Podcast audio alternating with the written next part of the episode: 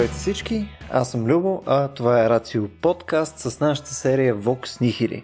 А, днес сме заедно с а, магическия Стоян Ставро и ще си говорим за магия. Точно така. А, мислехме, че ще успеем да покриеме така едни от по-видимите за нас страни на магията. Ще видим дали ще ни се получи.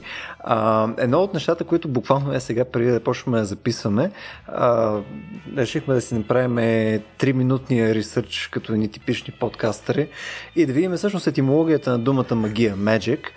А, сега, естествено, тук няма как сме на 100% сигурни дали е правилно изведена, но има едно много интересно нещо, от което а, на нас ни дава някакво начало поне на разговора, а то е, че а, поне в а, е, в сечето, където ние гледаме, а, идва от а, староирански, от това би трябвало ти е практически персийски, а, идва от думата мехг, което ще рече uh, to be able to и to help, в смисъл да, да можеш да правиш нещо да, и да помагаш. Тоест има някаква презумпция за сила и за възможност да правиш нещо.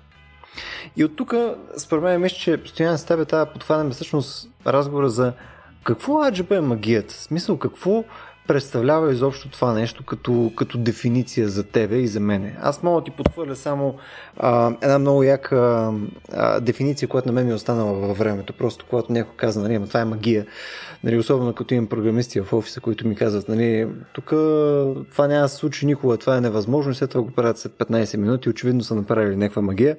А, едно от нещата, което точно така, едно от нещата, които а, мен много ми харесва като дефиниция е това на Артър Кларк, който казва, че всъщност всяко нещо, което е достатъчно развито като технология и, и, и ни е непонятно на нас, мисля, нямаме някакво добро разбиране за самия процес и за самата техника на правенето му, е практически неразличимо от магия.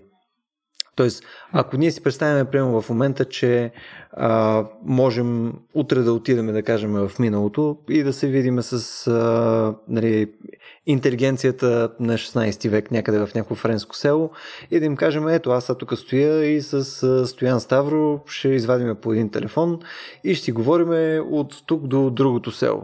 И относително бързичко най-вероятно ще ни организират, ще ни там сложат на една своеобразна клада. В смисъл ще е много, много бързо и организирано цялото нещо и ще бъдем вещици и нали, ще се приключи с цялото това нещо. Така че ние за тях сме практически магиосници, ние сме някакви вещици или вещери. Да. Стояне според тебе, дали това да съвпада с а, общата визия за какво представлява магията?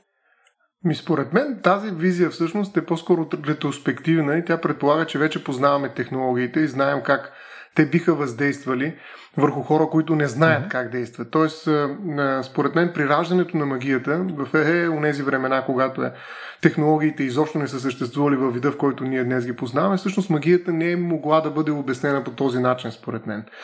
Тоест, да, днес технологиите водят така една много голяма битка за думичката магия, която да ги описва и наистина аз съм сигурен, че много малка част от нас всъщност знаят как работят повечето от технологии. За мен е магия как така телевизора работи, нали? Или има интернет, или се включва някаква програма, която върши някакви неща. Нямам никакво обяснение. И ако на това ниво оставя дефиницията за магия, всъщност магия ще е всяко нещо, което не е обяснено за мен. Не мога да си го обясня.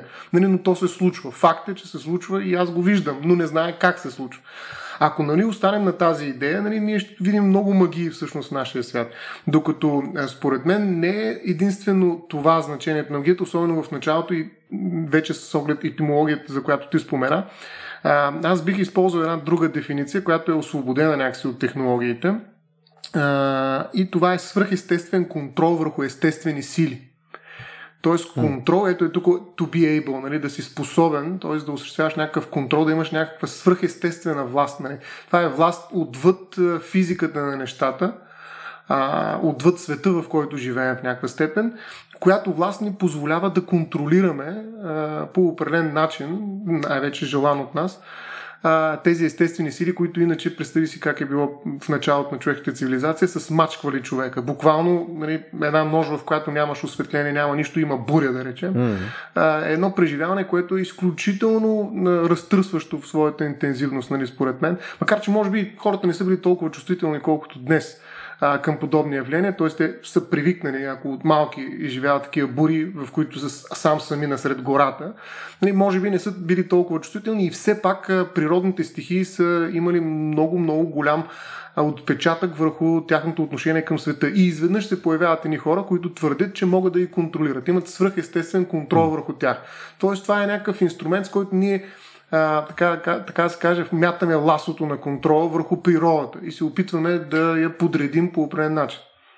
А тук стоя две неща, между другото, само ми изкочиха да, видях, че искаш да кажеш нещо. В, в, съзнанието. Едно, едното, между другото, кефиме, че веднага даде пример как хората са издържали повече на, на, на стихиите, които са на природата, а също време си сложи якенце, докато си в офиса. А, не дей, Докато записваме това. И не успя да издържиш съответно да си един час без климатик, който щехме да слушаме тук цял час. А, но другото нещо беше, че да, а, малко вътрешно заводски хумор. А, другото нещо, между другото, е, че може би, може би част от тази дефиниция на Артър Кларк е, би била полезно редактирана така, че да фитне твоята дефиниция също, като кажем, че не само, че тези неща са неразличими от магия, но и допълнително вследствие на а, липсата на разграничение, допълнително казваш, че това и не можеш да си представиш, че има обяснение различно от магия. Защото то е различно. Пилм, аз, ти кажеш, не, не разбирам как работи телевизора, съответно това е магия. Ама не, не е смисъл. Там имам серия неща, които знам за, за телевизорите. Купувал съм си телевизор, нали, няма гном в него, който нали, движи ни картинки и така нататък. А, по-скоро имам логично обяснение, което не води до паранормално обяснение. Нали.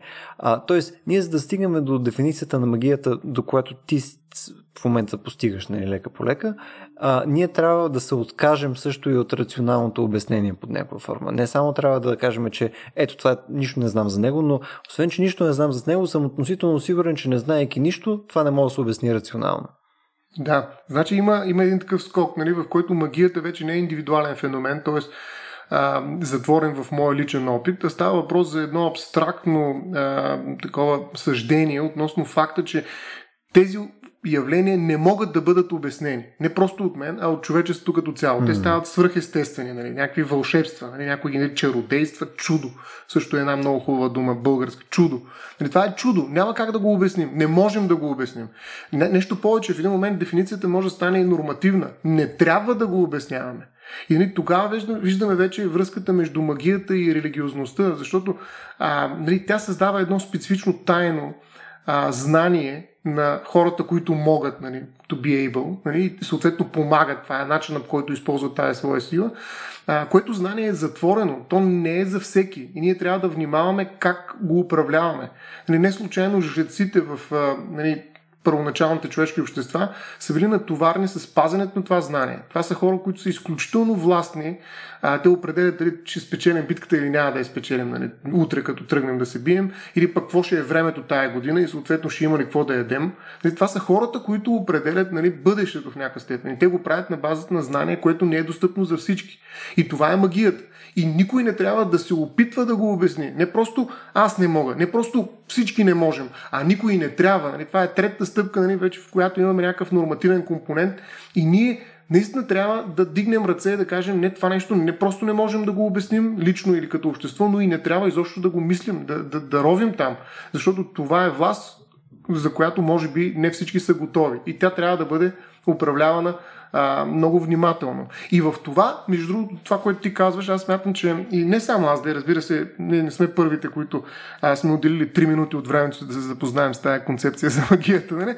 а има хора, които се занимават а, доста повече, а, но примерно един Клод Леви Строс смята, че всъщност магията е инструмент, а, който има в съдържанието си една специфична интелектуална по своята същност реакция към ситуация. Тоест, наистина той е осложнен и рационален ритуал в някаква степен, но той рационализира по един особен начин нашето ежедневие и нещата, които правим. Тоест, той подрежда нещата. Нали, ако искаш нали, да имаш да има дъжд, то сега трябва да заколим два козела, да речем, и да ги пляснем на един камък, където да стоят или на брой часове, след което трябва да им извадим нали, очите и да ги забудем нали, на шишарки, които Естествено, да хвърли да. в морето и така нататък. Нещо си. Нали? Някакъв много, много странен, наистина, за усложнен обаче и рационален ритуал, както казва Леви Строс, но той, въпреки че е рационален по своята същност, подрежда. Той е интелектуална реакция на света. Ние се опитваме да вкараме света в някаква рамка. И именно за това, защото това знание е толкова силно, защото то може да, да ни помогне да управляваме или поне да си мислим, че управляваме света, а това е много важно усещане – Усещане, което продължаваме да имаме, макар че доста съмнително бих казал в своята истинност е това усещане, но, но ние и, продъл... и днес имаме това усещане, контролираме света. Това усещане, така да се каже, за първ път е възникнало именно благодарение на магията. На те а, mm. свръхестествени сили, които някои са си приписали и са казали, ето аз съм жрец на това племе и ще ви кажа как ще стане работа, завали от дъжд. То, между това е много любопитно. Как всъщност изобщо сме стигнали до това нещо? Ние с тебе си го говорихме преди записа, ама а, аз си подозирам, че известно време а, тази тип на яснота при нас просто не мисля, че сме обяснявали с нещо извън а, живия свят. Защото нали, ти като погледнеш нали, в а, животинския свят, нали, там имаш хищници, те отиват, ловуват си а, някакви други животинки, нали, те умират, нали, смисъл, те се страхуват от много конкретни неща. Нали. Имаш, има някакъв ужас, който те дебне, обаче той е ужас, който те дебне нали, друго, някаква друга животинка, която иска да те съсипе. Нали, смисъл, не е някоя лисица да ти направи нали, лоша магия, не, просто иска да те изяде. Съответно, по някое време е имало някаква точка в нашето изграждане, нали, като човешки същества, където ние всъщност сме си направили тази история, че наистина съществува нещо друго, което е извън а, физическото, което е извън това нещо просто да те дебне или да се отровиш или да паднеш е някъде или да те вали. То, свръх. И, и реално този един този един момент аз си представям, че наистина е това свърхестествено нещо е дошло в, нали, точно като някакъв наратив и като нещо, което mm-hmm. а, се е случило, което как да го кажа, мисъл, да, със сигурност е било вследствие и на езика до някаква а, степен, което е подало опция на хора съответно да подемат власт. В смисъл, аз, аз не мисля, че по друг начин това би могло да се зароди, освен като някаква пауър структура, която е вследствие вече на общество. Мисъл, бе, като имаш просто а, един гай, който се опитва да оцелее, ядяйки неща от гората и така нататък, по-малко може да имаш магия. За да имаш магия, ми че трябва да има наратив. Ами, така е, така е. Разказвам някаква история, макар че а, самия ритуал, който е в основата на магията, понякога е ирационален. То, как, пак, как, пак използвам думата усложнен и рационален. Тоест няма... Защо сега в момента трябва да съберат два косама от мечка с нали, плюнка от, а, примерно, жена по време на менструален цикъл? Каква е историята на това нещо? Напротив, не трябва да разкажа историята. Тя е скрита дълбоко, тя е отвъд разказа, а, който по принцип ние виждаме в ежедневието си, защото ако разкажа историята, ти ще разбереш какво се случва. Историята и наратива обикновено помагат да разберем света.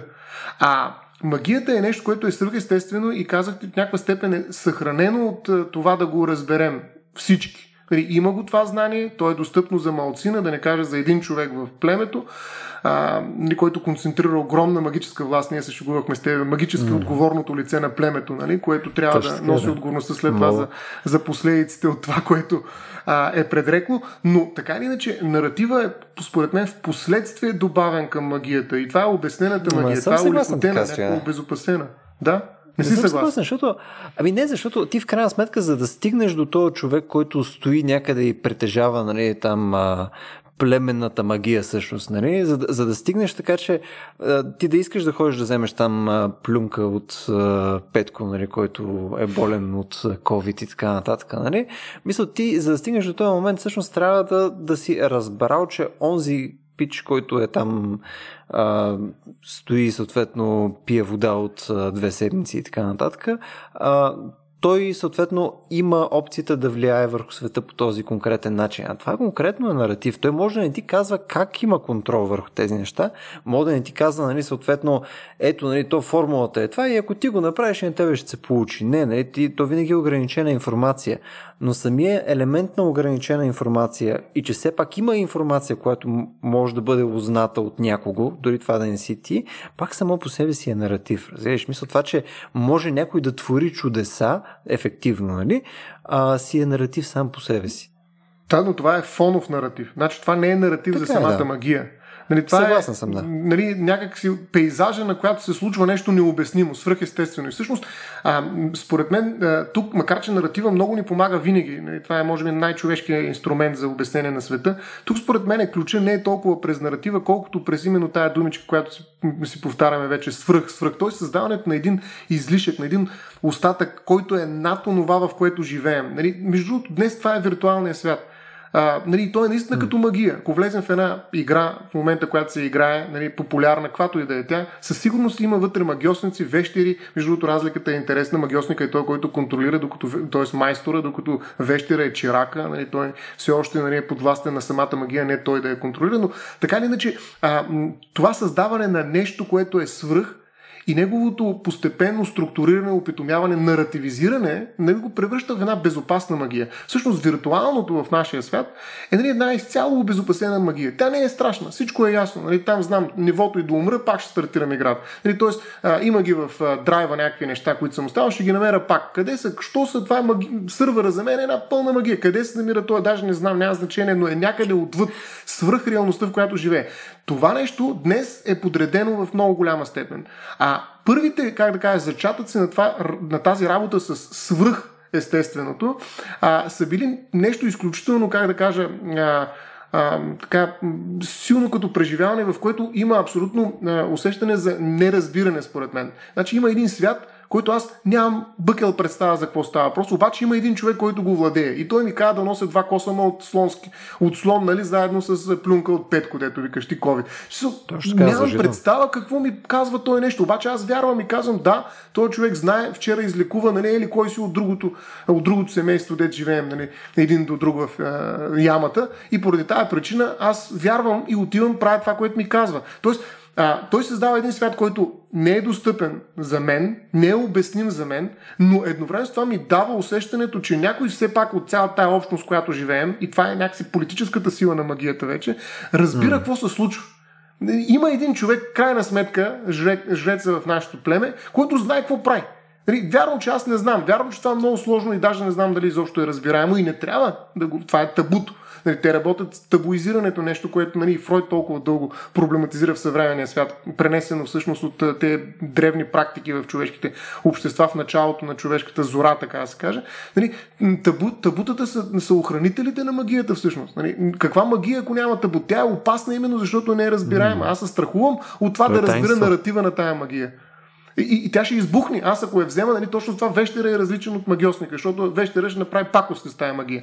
И от тази гледна точка, нали, за мен е наратива, съм съгласен, че той се появява в един момент. Обаче първичната магия, според мен, тази, която е най-дива, нали, тази, която най-степен, най-голяма степен е опасна и съответно а, може да, да, да избухне, нали, буквално като ядрена свръхнова в, а, в моята реалност, в моето ежедневие, е тази, която аз напълно не разбирам. И поради това се отказвам да се опитвам да я разбера, т.е. да я разкажа. Единствено разказа ми свършва, свършва ако нали, това, което си говорихме с теб като фонов наратив, до там да кажа, че има едно лице в нашето общество, нашето племе, чакай да не е толкова силно общество, което знае какво прави и знае утре дали ще има а, слънце или няма да има слънце. Защото ако не натискаме тук този камък по този начин, утре вземе пък да ни изгрее слънцето. И затова трябва да го натискаме всяка вечер в 6.10. Тоест, нали, 6.10 означава, когато а, слънцето се намира на ели колко си разстояние от а, края на боровите връхчета от ляво нали, до камък, примерно. Нали, смисъл, за мен някакси магията а, наистина е силна, докато не е вкарана в наратив, който я обяснява. Нали, но, но едновременно с това, и това е парадоксалното в магията, тя ни позволява, въпреки че не разбираме, да обясним света. Нали, така, бе, някой знае как става. Тоест, в някаква степен ние се справяме с реалността, без да я обясняваме за самия себе си, за самите себе си, но знаем, че има някаква форма на власт върху нея, свръхестествена, нали, нещо, което е над нали, тая реалност, която не се съпротивлява ежедневно. И има един човек, който знае как да го прави, to be able, нали, който е способен, който има тая сила. Разбираш? И това става, как да кажа, ядро, около което се организира нашата политическа общност. Да, малко с, с квантовата механика, нали? Смисъл, а, тук знаем квантовата малко магия. за това нещо, обаче Между другото, върши работа. Да, да, е, квантовата магия е едно съвсем друго нещо. Нали? Между другото, тя е колкото физика, толкова е абсолютна, как да кажа, окултизъм, нали? някакъв а, нали, такъв опит да, да, да ударим физиката в нейното сърце. А, нали, ние сега скочихме в другата крайност. Де бяхме в началото на човекта зора, сега сме буквално в последните секунди от нали, съществуването не, не, на аз... науката ни, но да, да смисъл... аз го казвам и малко на шега, защото той пък е добър пример конкретно нали, за това, което в началото започнахме, че всъщност е просто нямаме пълната информация все още, за това все още не изглежда относително магическо. Нали. Смисъл, това е в серия места а... в фундаменталната наука това го имаш, когато все още нямаш пълната картинка. Съответно, нали, а, сивите места са непонятните. И там можеш да си сложиш каквото си искаш. В тези сиви места може да сложиш магия, може да сложиш бог, може да сложиш каквото има желание и ти липсва. Между другото има една книга, излезе на български язик, също Квантова магия, точно така се казва, издателство Изток-Запад, но а, това е всъщност понятието за пасивното на разбиране на... Пасивното понятие бих казал, може би, за магия. Нали? Ти гледаш нещо и не можеш да си го обясниш, кажеш това е магия. Нали, тогава всичко е магия. И слънцето е магия, а, нали, и дъжда е магия, и светкавицата е магия в началото, нали, когато не си го знал какво е. И една мравка, която минава и те захапва и нямаш представа какво е магия. Нали, сега в момента, разбира се, това е магия временна. Нали, тя в един момент е обяснява, ще тя спира да бъде магия, а, докато стигнем до нали, квантовата механика и изобщо сдвояването на частици и т.н. На частици пък аз там какво беше забравих. А, ето, магия. А, а, но това е пасивно. Нали? Просто няма е силата, нали? която видяхме, че се появява в етимологията на думичката магия. А, mm-hmm. няма, е, няма контрола. Значи, това е изключително важно. Това е нещо, което превръща вече магията в активна сила. Нали? Аз не просто наблюдавам нещо, което се случва, нали? но и знам, че друго човешко същество може да го контролира. И това е магиосник.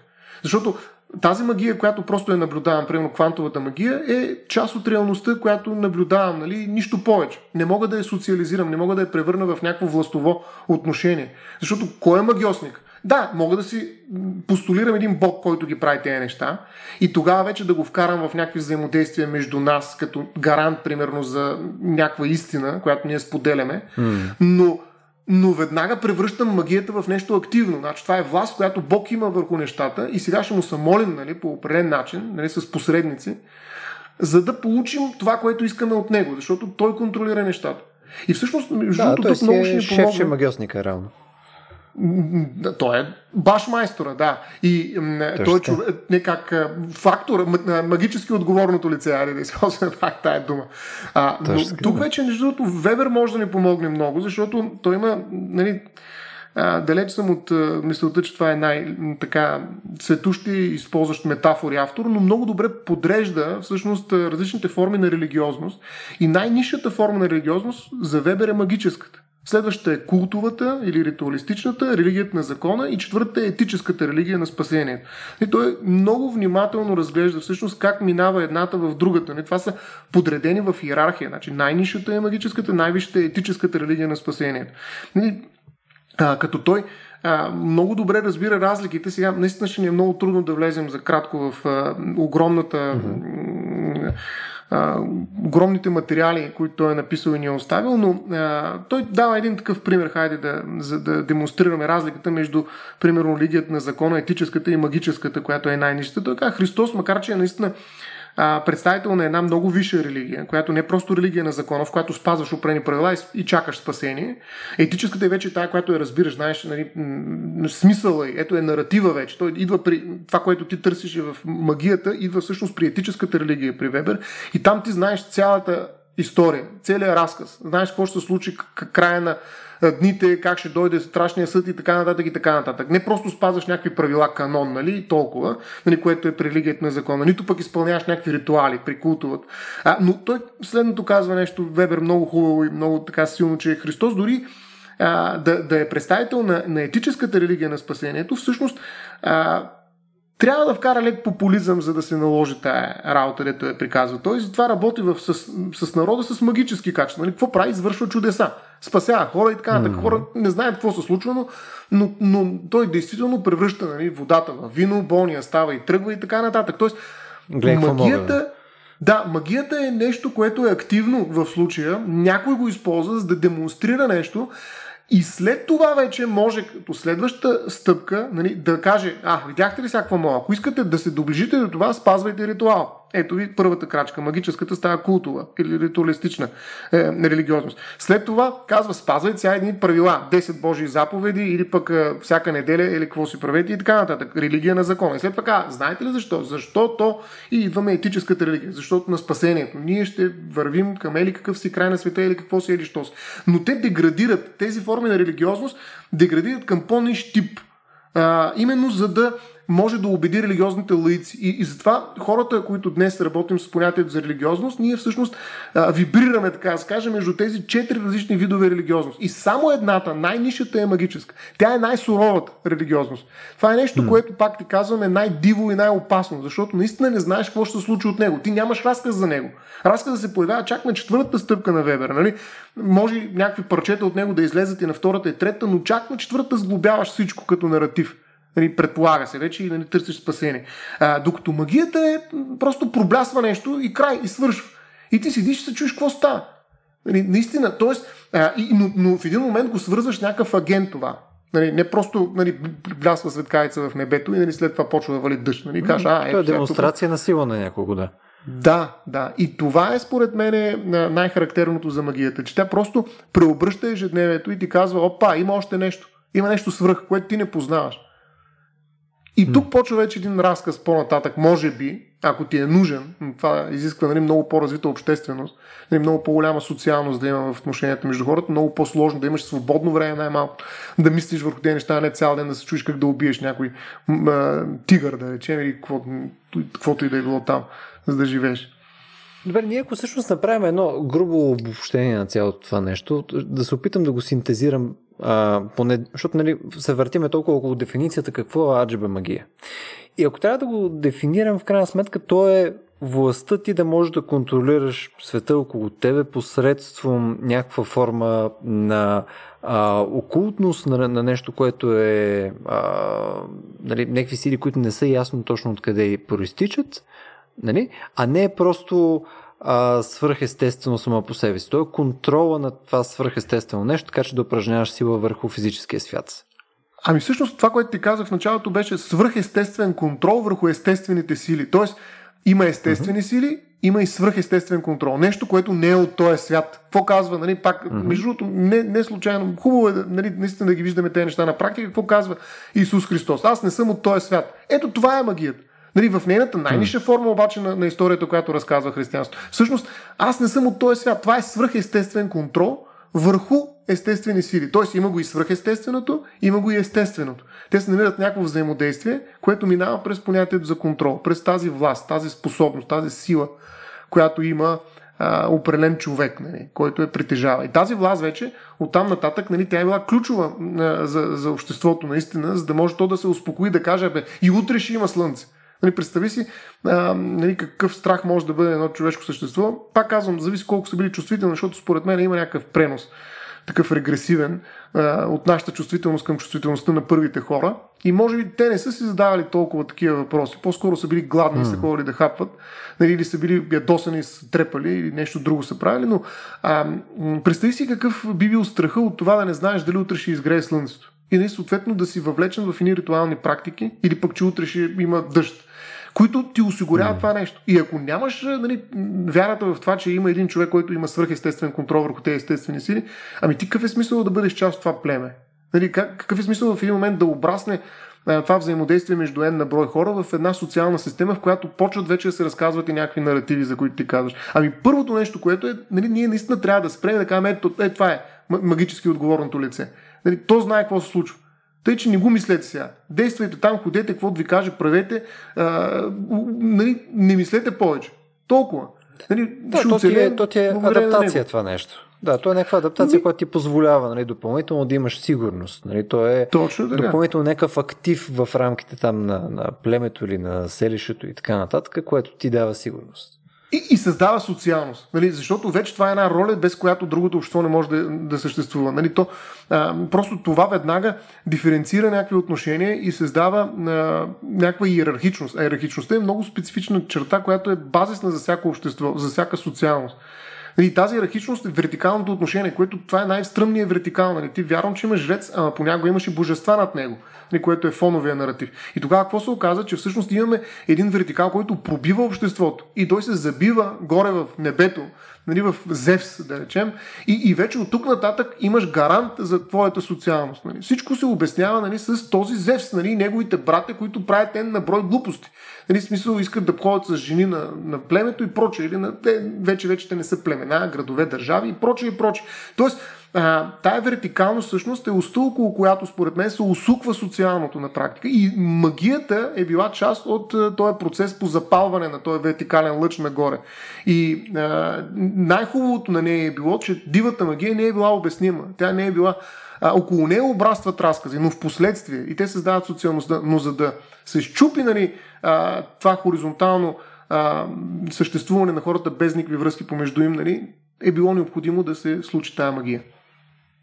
Тук, между другото, като казваш, че реално този тип магия позволява нали, да се а, да имаш това своеобразно кастовизиране, създаване на иерархия и така нататък. Тук според мен най-вероятно се случва обаче паралелно на иерархията, която се е изградила в, в обществото. Смисъл, мисля, че това е още една а, така паралелна стълбица им преди. То, нали, не случайно дълги години е, даже векове, нали, имало а, светското управителство, нали, светно, имал си лордовете, имаш си там а, съответни ханове, прочее и така нататък. Имаш хората, които са управниците, обаче паралелно с тях имаш и а, тези, които са били духовните хора или съответно са били шаманите и така нататък. Демек, те са били две отделни паралелни прогресии. И тук, между другото, много ми е интересно да има някакъв еквивалент на точно как се е получило това нещо с а, тази прогресия при а, стратифицирането на обществото като цяло? Не знам дали си, не знам дали си слушал, има един подкаст Стивън Фрай, а, мисля, че при 2-3 години беше го започнал. Той имаше едно епизод, където точно говореше за това по какъв начин а, агрикултурната революция всъщност е променила обществото. Слушал ли си го? Mm-hmm. Не, не съм. Не, не. То, супер интересно беше всъщност как, а, а, как племенния начин на живот всъщност е прераснал в феодализъм. А, как съответно, като минаваме към агрикултурната революция лека по лека, нали, когато започнем да ставаме по-оседнали, да обработваме земята и така нататък, равно хората, които са били а, най-фит и най-подходящи да са защитници на цялото това нещо, нали, защото имаш една брой хора, които отиват там, копаят нивата, нали, а, сеят, жънат и така нататък. Обаче имаш и други, които са тези, които имат достъп най-много до а, съответно калорийните а, резерви, което е на съответното племе или там селище и така нататък. И те са били там здравеняците, бабанките, нали, където като mm. дойдат мечките, те отиват да бият мечките. Като дойде другото там племе или каквото и да е, те отиват да се бият там с а, другото селище или племе или каквото и да е. И лека по лека, рано това е стратифицирало а, обществото до момента, в който тези хора, на които им е отдадена опцията те да са силните, те лека по лека са заграбвали властта, така че всъщност те стават управници. Те не само са били силните, които защитават а, съответното парче земя, но те са били също и тези, които едва ли не притежават това парче земя, защото могат да го притежават, защото те са силните. И рано лека по лека се е изградила тази иерархия посредством това нещо. И интересно ми е дали според тебе е проработило по сходен начин и когато говорим за магията. Дали по някакъв начин също лека по лека се е заграбило това нещо като ресурс и е позволило тези хора, съответно, които са, са били жреците или там магиосниците или, или старейшините и така нататък, всъщност те да бъдат на тази позиция, на която в последствие, нали, знаеме, че е, се е сложило много, много стоеност. Нали? Те са имали сериозна власт в рамките на обществото. Между другото, това, за което ми казваме, се сещам за една друга книга за властта на житото. Нали, как житните mm. култури всъщност са а, създали човешки цивилизации по образец и модел, който да ги отглежда. Нали, което, нещо, за което сме си говорили, между другото, да, да. И, за, и в други подкасти. Но а, аз бих се върнал наистина към магията и бих казал във връзка с тази иерархия, за която ти сподели, а, че всъщност аз говоря за един, може би, нали, това е толкова условно, че няма на къде повече, разбира се, когато говорим за такива исторически моменти, които са толкова отдалечени от нас, но аз говоря за един много по-ранен етап – но всъщност в, кой, в, в който а, всъщност липсва м, такава стратификация, която е многостепенна, сложна, богата на нива, нали, отношения и прочее. Тук просто има един човек, който изпъква. Един единствен. Нали, mm. От цялото племе може би има един най-силния, който там може да убие с чук, нали, слон. А, и най-красивата, едва ли, нали, най-плодовитата, примерно, и жреца. Нали, просто излизат шамана, излизат просто страшно малко хора, а, над повърхността на, на този хоризонт, в който е потопена социалността. Тоест, а, не става въпрос за м, класи, за слоеве и каквито и било други нива в а, общността от хората, а става въпрос за, буквално за един човек, който се издига и то по един изключително стръмен начин. Нали? Шамана е нещо тотално различно от всички останали. Нали? Той просто не е от този свят, нали? наистина, защото силата му е свръхестествена. В този смисъл, да, в последствие нали, шамана вече не е бил един в рамките на неговата каста са се оформили много сложни отношения, нали, духовенството, примерно, с всичките иерархии вътре, с всичките взаимоотношения, пък може да има паралелен, паралелен синод, както в България известно време. А, тоест, това допълнително осложнение вече е някаква степен и борба на наративи, наистина. Това е борба за власт. Кой ще контролира свръхестествения контрол? Нали, това е нещо съвсем различно, но това се случва според мен много по-нататък. Нали. Пак казвам, това е безумна спекулация, за която говоря в момента, но мен ми се иска да разкажа една история за магията, хайде така да кажа, в която тя е била просто, представи си в в полето един огън, нищо повече. Тя просто взривява се, един човек може да я контролира и той е първия, който се издига над а, всички останали. Нали, всички вече внимават и питат този човек. човек. Нали, това е как е, първи, нека така в този разказ, това е първия наистина вертикал, който се издига и който на всичко отгоре, пак ти казвам, пробива нагоре към небесата. Т.е. търси а, един свят, който е отвъд, наше, отвъд нашето ежедневие. Впоследствие, разбира се, пак казвам, наистина а, това нещо се е осложнило неимоверно. Нали? Той, има, той е минал през всякакви интерпретации, както, нали, примерно, в тази, този разказ на Вебер за религиозността, нали, казвам, че в началото е имало едно принуждаване на Бога. Нали, ние а, ще го принудим, като правим някакви ритуали, нали, силно казано принуждаване, но е имало някакво а, въздействие върху него, за да може той да направи нещо и ние сме доволни, да вали дъжд, примерно. Впоследствие обаче нали, mm. това се е трансформирало при по-висшите форми на религиозност в служене на Бога. Ние вече се молим, пренасяме в жертви, а, дори зло да ни се случва, смирение а, проявяваме, вървим напред, търсим спасението си и така нататък. Тоест, в един момент, нали, виждаш колко са сложни отношенията по вертикала. Нали? Първо, дай да, из... не, те вика шефчето малко, да го накараме нещо, да, тук да пусне това, което ни трябва. Нали, ако трябва, нали, ще го, малко ще го послужим, нали, нещо ще направим, ще, ще го изиграем, нещо и така нататък, но това е много ниша форма на взаимодействие с вертикала.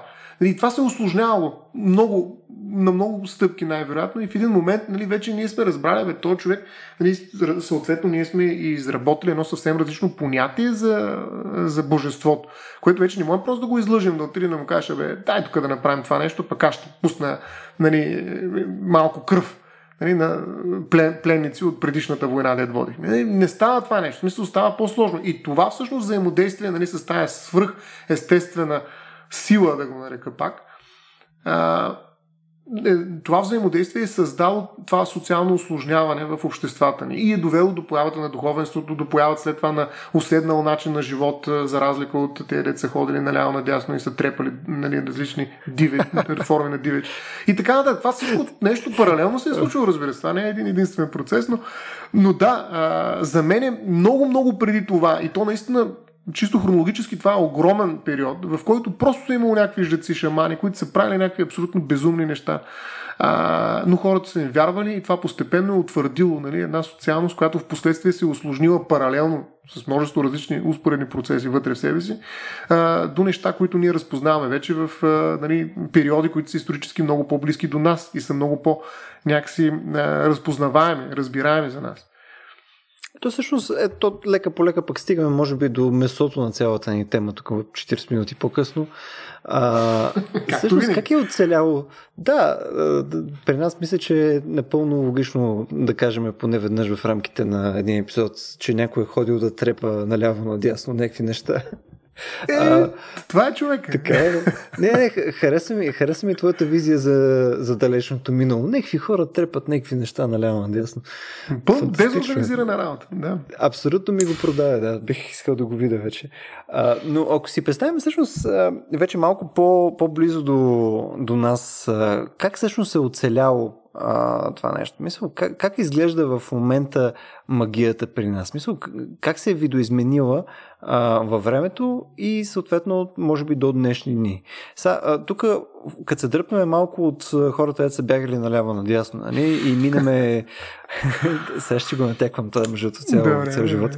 А, като минаме и агрикултурната революция лека по лека, нали, ние почваме да стигаме до едни такива а, периоди в... А, във времето, което всъщност нали, вече си имало тази структура, вече имаш тия хора, на които имаш някакво доверие, а, имало е, нали, вече всичките изградени пък наративи, които са свързани с поверие, нали, защото от всяко едно поверие ти е някакъв своеобразен наратив. Нали, тук трябва мяташ сол от ляво на дясно или там от дясно на ляво, са не съм мятал сол от много време, поне и нарочно. А, в смисъл, имаш там хора, които изглеждат, че знаят повече, отколкото трябва да знаят. Съответно, те не са от добрите, които може да а, владеят магията, а са по-скоро от тия, които владеят кофти магията и съответно те са някакви вещици. Mm-hmm. Нали, интересно е какво се е случило съответно в а, този междинен период, грубо казвам междинен а, период, като говорим примерно за средните векове. Да. А това е много важен етап всъщност, защото ако в началото жреците са били нали, така, контролиращите властта, нали, ритуалите с ограничен достъп, всъщност през средновековието, когато се появява вече една религиозност от съвсем различен тип, както си говорихме по Вебер, се появява първото разграничение нали, на а, даже бих казал, магията става лошо. Няма разграничение между бяла и черна магия тогава, все още. Mm. Нали, тя се появява на един последващ етап, може би, когато вече а, нали, религиозният наратив и то специално християнството в а, Европа е отстъпило малко и е дало възможност все пак някаква магия да бъде и бяла. Защото магията да. се е превърнала в нещо не дефинираме... Лошо. Да, ако не дефинираме все пак нали, конкретно чудесата, които са в рамките на религията, като магия също. Защото то, това не е магия, момент... Да. Да, Защото това да, е нещо е градено в един много по-голям разказ. Да, т.е. То, да, да. това пак е отвъдно, но нали, вече е по пиедестана нагоре. Докато магията е много първично нещо, тя става опасна. Нали, някакви магиосници, вещери тук правят някакви неща, компрометират реда, нали, който се контролира от едно същество отвъд този свят и е едно монистично нали, създане. А, поради тази причина магията става лоша, опасна, нали, вредна, а, тя е компромат и трябва да я припишем също на някакво друго същество. Идват нали, тези дуалистични интерпретации. Дявола. Нали, това е нещо, което се прави от злите сили. Кои сте зли сили? Ами силите на дявола.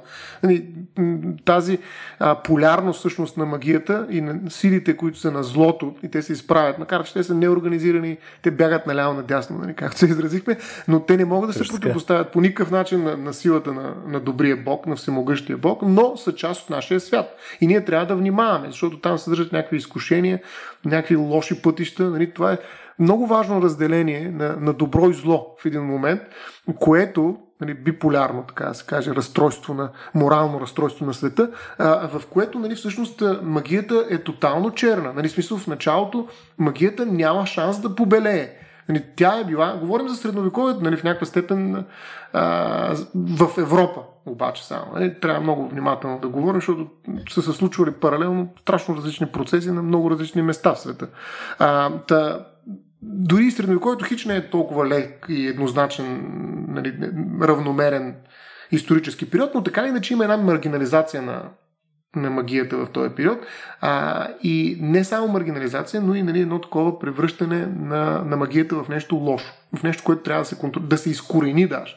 Нали, езичеството е форма на магиосничество, което ние трябва да преодолеем. Нали, в България е имало много такива акции буквално за унищожаване на, маг... на магии, на, маг... на магическите практики.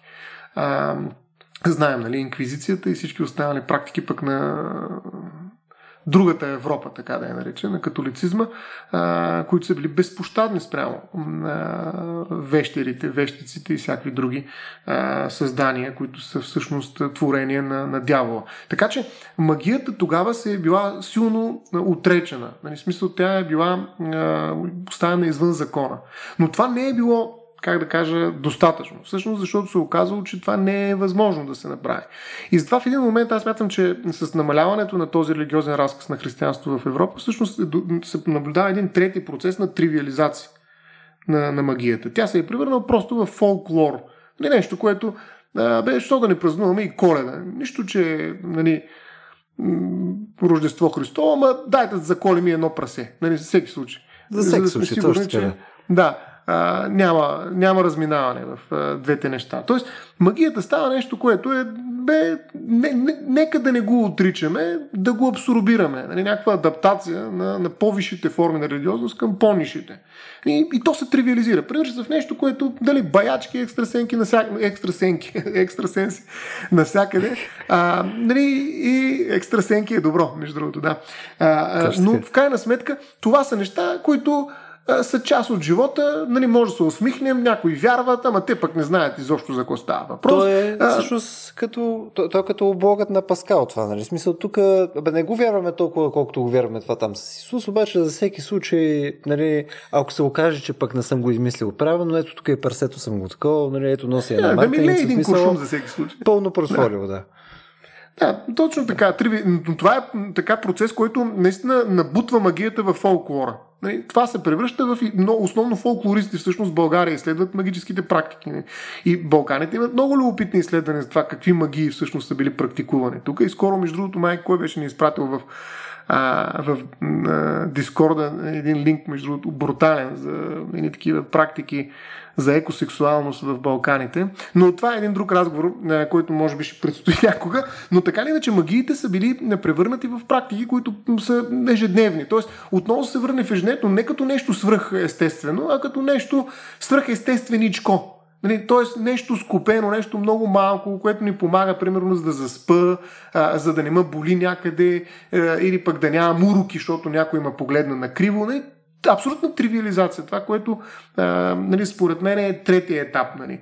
А, и четвъртия етап, който бих а, обособил, нали, пак казвам всичко това е супер условно, е технологизацията на магията. Тоест магията започва да се превръща в а, а, модерно явление. Нали, вече ако при тривиализацията има някакво добро и зло, т.е. черна и бяла, между другото има и червени магии, ако не си чува. Това е магия за любов. Червени има и други магии. интерпретации, да. Ми, що не в цялата дъга да има магии, в крайна сметка. Но. А, LGBT като... магии. след като тривиализацията нали, е разделила магиите на добри и лоши, на черни и бели, в един момент технологизацията започва да създава един модерен, положителен, позитивен образ на, на магията. Нали? Всъщност ние и тогава, между другото, идва идеята за това, че а, магията била незаконно родената сестра на науката.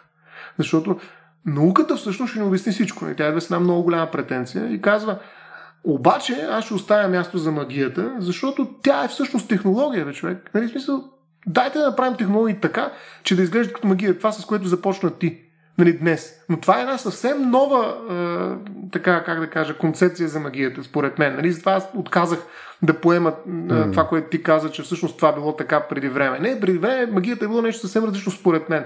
Сега обаче в четвъртия етап, нали, чисто условно, за което споменах, магията вече се технологизира, тя се превръща в просто някакъв технологичен процес, който ние трябва да направим така, че да не разбери никой как се случва. Нали, патентовам го патентовам този, този начин, по който аз работя с а, а, реалността. Нали, тоест, патента е всъщност това табу едно време, което всъщност е съхранявало а, достъпа до тази специфична сакрална, нали, отвъдна, свръх естествена информация, която ни позволява да сме силни, да бъдем способни, да променяме, да контролираме естествените си. Нали, тоест, виж как всичко се подрежда и звучи по един много стегнат начин, много смарт. Нали, нещо повече, а, петия етап от технологизацията на, на, нататък, според мен, е свързан с това, че се появява една развлекателна магия. Тя е изцяло обезопасена. Аз отивам просто да се забавлявам, да гледам как един иллюзионист прави някакви фокуси пред мен. И Хари Потър, нали, ама излязал нали, на сцената да покаже нещо интересно, докато аз нали, си бъркам в носа и хапвам нещо, преди да си легна, да погледна два-три фокус. След това ще погледна пък в YouTube да видя точно как са направени, нали, за да хакна фокуса и така нататък. Тоест, това е вече судоко. Нали, това е магия судоко, нищо по- повече. Проста работа. То, Но се продава.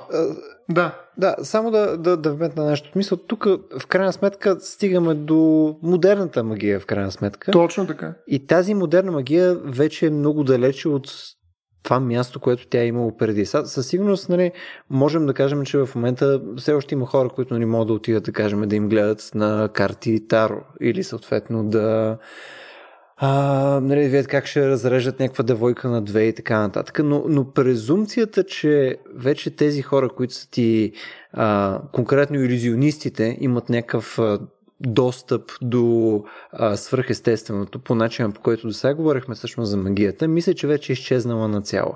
Може би единственото място, където оцелява все още идеята за свръхестествено до някаква степен са ти местата, където говорим за някакви наистина такива свръхестествени действия, примерно като говорене с мъртви, четене на мисли, такъв тип неща. Но не са ти в а, мейнстрима. Това по-скоро е вече mm. нишовизъм. Да, това са субкултури и най-вече наративи в разни а, изкуства. Нали, театрални, филмови, а, колко сериали има за това. Е. Просто не можем да ги изброим. Нали, за хора, които говорят с мъртвите, виждат мъртви, осъществяват контакт, примерно. И какви, какви ли не филми има вече. Тоест, така сме се така, надрусали с извинения с наративи по този повод, че всъщност вече няма нищо, което да ни изненада. Нали. Единствено да добавим нещо невероятно, някакъв фокус. Нали, виж как магията а, е сведена до абсолютния минимум на комерциалната реклама, бих казал. Ти виждаш mm. за една секунда нещо, което не виждаш. И точка. Нали, и след това се чуеш, е, как ме излага това, бе, да му се нали? Смисъл, знам, че го направи, без нали, да има каквато и да било магия не? но ще призная, че това е магия, защото успя да ме излъже. Нали, някаква съвсем друга ситуация, толкова различна от тая първоначално, за която говорим, там където е дивата нали, магия с тези ритуали с ограничен достъп, че просто няма на къде повече. И, и, и това е именно това заместване на магията, всъщност е позволило нейното обезопасяване и нейното комерциализиране, нещо, което е характерно за почти всичко в днешния свят, в крайна сметка. Нали, но, но това е един много добър процес по овладяване. В момента много малко хора се страхуват от магия. Всъщност това може да не е вярно, е, това мое твърдение, но поне в е, тая среда, в която аз живея, някакси а, нали, не се очаква от хората да, да, да се притесняват от магия. От COVID, да, нали, в някаква степен бихме могли да кажем, че то е магия, но, но това е метафора вече. Това не е унази магия, която наистина е агент в нашия свят. Нали, това не е онова, от което може да се страхуваме всеки момент. Да, глобализацията така... направо и почупи краката на магията ме.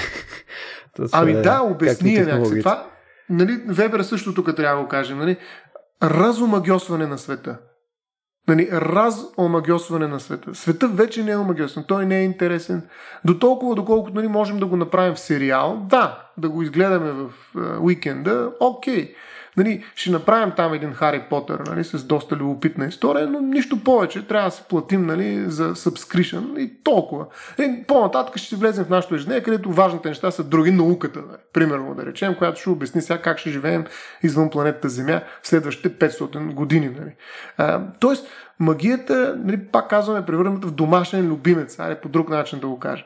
Нали, и това е, как да кажа, една много голяма загуба според мен за нашия свят, Нали, ние сме спечели много други неща, не? но може би този свят можем да го наблюдаваме пред децата в някаква степен, нали, да видим колко интензивни са техните преживявания, нали, вярата в дядо Коледа, какво е в крайна сметка. Mm. Нали, как, какво друго може да е, ако ти, ако не магия, твоята способност да разнасяш подаръци за един ден в целия свят на 8 милиарда души. Нали.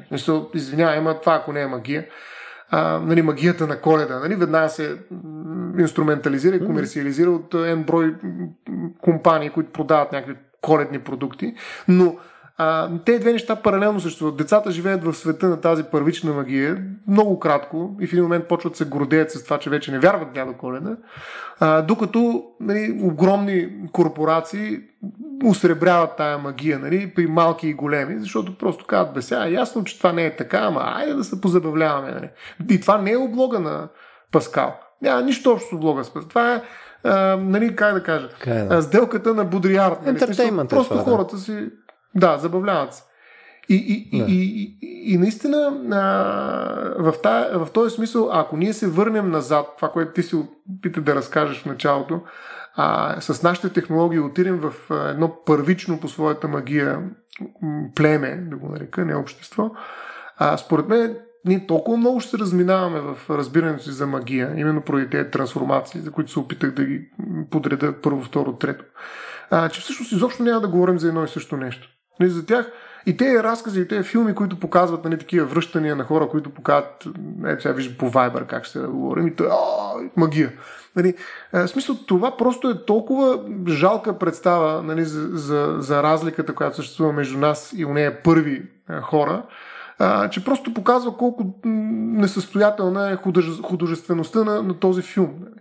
За мен това е безумно нали, е, по този начин да се случи контакта между технологичната магия и оная дива магия по онова време. Това е безумно. Няма как да стане по този начин. Добре, Стоян, тук, между другото, е, искам да те конфронтирам за едно нещо. Ти като каза, нали, че нали, е, е своеобразна загуба, нали, когато, когато сме комерциализирали, когато по някакъв начин сме изгубили по същия начин, по който изглежда преди магията. Но всъщност какво сме изгубили? Мисъл, а, нали, ти каза, че примерно при децата това го виждаме. Смисъл, тук ми трябва малко обяснение, за, за да М. те разбера.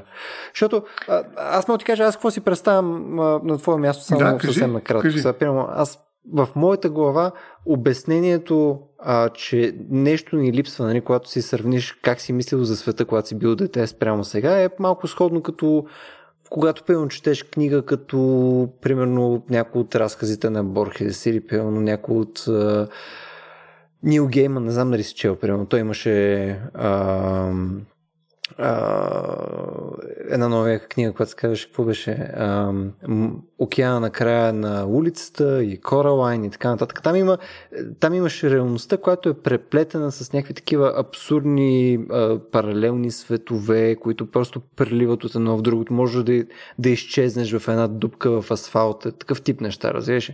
И то е много странно Мгм. и обаче логично само по себе си. Виж, просто а, дава някаква допълнителна дълбочина на света, която, нали, тя равно не е там, но пък а, прави света м- още по-цветен, защото ти просто не знаеш а, перфектно добре как работи света, когато си малък и просто ти попълваш тия нишички с още повече, още по-различни магични неща и равно това ти го държи по много по-различен начин с света спрямо тебе. Това ли имаш предвид? Мисля или в по-друга посока си представяш Ами, тази липса? Това, което разказваш ти, ми изглежда по-скоро като протеза някаква, която в един момент няма да ни е нужда и ще се освободим, нали, точно това израстване от детството, но детството е приказен свят Мгм. и не става въпрос едновременно с това и за някаква носталгия по магията. Нали, смисъл, далеч съм от идеята, че нали, магията е нещо, с което бих живял. Но едновременно с това пък бих казал, че нали, ти знаеш колко много държа на субективността всъщност. А, един от най-мощните феномени, които създава субективността на човека е магията. Значи това е нещо, което отказва да се подчини на всякаква обективност. Нали, затова науката толкова много нали, мрази магията или поне се опитва да я опитоми нали, до фокус. А, защото нали, буквално субективността се взривява в магията. Тя почва бръщолеве глупости. Нали, Някакви абсолютни глупости, които твърди, че са състоятелни и че са най-важното нещо за тебе в момента да го правиш. Нали, това е безумно. И, и никой сериозен човек, нали, навършил 10 години, даже, не по-малко, не повече даже, не е необходимо и да си по-голям, нали, не може да вярва в това, че за да ти спре нали, хремата, трябва да си изпиеш урината. Нали, смисъл, ама по определен начин. Първо два пъти на ден, след това нали, да, да я пиеш с сламка, която е червена и най-накрая нали, с сламка, която е с два отвора на отгоре или нещо такова. В смисъл, това е безумно, нали, това е откачено. Нали, но но Да. това е паракселанс субективност. Никой не може да те убеди, че това не е вярно. Нали, и тая упоритост, как да кажа, той и над субективен Нали, за мен е много ценно нещо на един човек, на, на човешкостта като цяло, не просто на един човек. И, и магията демонстрира колко инати може да сме. Разбира това въобще не е хубаво на много места, нали, къде трябва да има дисциплиниращи практики, за да постигнем някакъв резултат. Нали, но това е нещо много човешко. И ние се опитваме да го отрежем, нали, буквално, и да го хвърлим, нали, като нещо, с което ние трябва просто да се разделим, защото порастваме. Във всички случаи всеки един от нас остава някъде в живота си и над за нещо – вярвайки в някаква безумна магия, нали, без да си признава, разбира се. И това всъщност поддържа неговия живот, нали, автентичен, нали, неговото детство нали, продължава в някаква степен. А, и това е всъщност нишите, в които обаче виж колко е изолирана, много далеч от центъра на нашето общество, магията. Нали, и такива моменти на инат, на субективен инат, в вяра в нещо безумно. Нали, днеска трябва да се завърта, след като минах тук тази котка ми пресечи път, нали, трябва да се завърта три пъти и да плюя през лявото си рамо.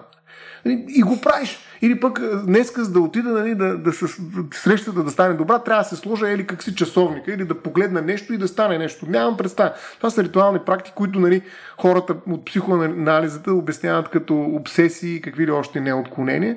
Но всъщност те са някакви невротизирани магически практики, които ние не, не можем да си признаем в нашето рационално общество, защото в противен случай ще надисквалифицират нали, като някакви субекти, на които може да се, носи, да се води от, на отчет някаква отговорност. Тоест, магически отговорното лице е онова лице, което не... Ти. Да, но, но, но ти си вече отговорен не през магията.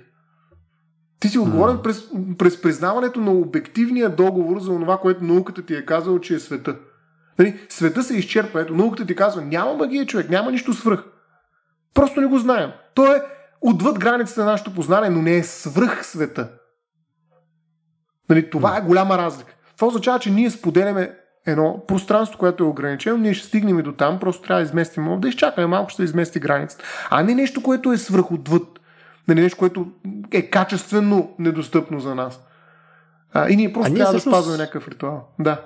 А, а ти като казваш спазваме на ритуал и така нататък, в смисъл по някакво време опитвали сме да се опитваме да урегулираме магията под някаква форма. В смисъл, можем ли, те да знам, в смисъл, а, подозирам може да си представяме, че нали, неща биха били вредни обществено. Примерно да си пиеш урината, не звучи като перфектно нещо, което трябва да правиш.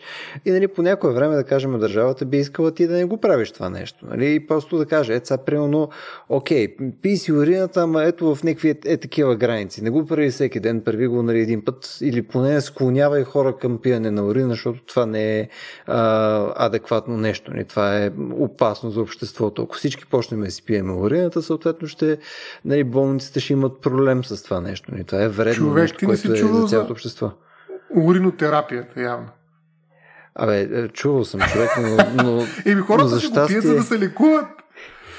Да, ама идеята би, че тук държавата сигурно за някакви неща трябва да се намесва по някое време, mm. за да го регулира това нещо. В смисъл, аз знам, да. че адвокатите си бутат носовете навсякъде, така че... А, не само те, напротив, всъщност те се опитват да избутат носовете на, на други властови практики на различни места, но а, всъщност това са дисциплиниращите практики на един санитарен свят. Примерно хигиената като цяло е начин, една голяма система от мерки за овладяване на неща, които са опасни за обществото. Нали, като тази хигиена може да е не само медицинска, но и чисто психическа. Нали, да не си мислиш разни глупости нали, в главата. А, и паноптикума на Фуко, те наблюдаващи практики, които инвентаризират нали, твоето поведение и почват да го прочистват от нежелани ексцеси на субективността, нали, са изцяло властови механизми и, и няма как там да няма нормиране, т.е. да се определя какво може и какво да не се прави нали, от хората. А, разбира се, пак казвам, те невротични магически практики, за които си говорим днес, по-скоро са изтикани в а, така най-интимната част от човешкия живот и те не са социално видими до такава степен, че да бъдат регулирани. Сега колко пъти нали, ще се завърта след като ми мине черна котка път, нали, е нещо, което едва ли интересува държавата, пък и няма и как общи линии да се наложи толкова силно, нали, че да, да ми определя какво да правя, като ми мине черна котка. Не интересува толкова. Но ако аз това го правя, събирайки някакви общности, които създават някаква политическа сила, ето в магията вече подивява, те хора почват да мислят, че 4, 5G ли беше. 5G убива гълъбите и хората. Нали, това е това вече е опасно. Нали, смисъл, те тръгват срещу прогреса, срещу науката, срещу новите пазари, които създават определени корпорации и така нататък. Нали, по един безумен начин. Нали. Това е очевидно нали, някакъв абсолютен субективен, който няма никак, нищо общо с реалността.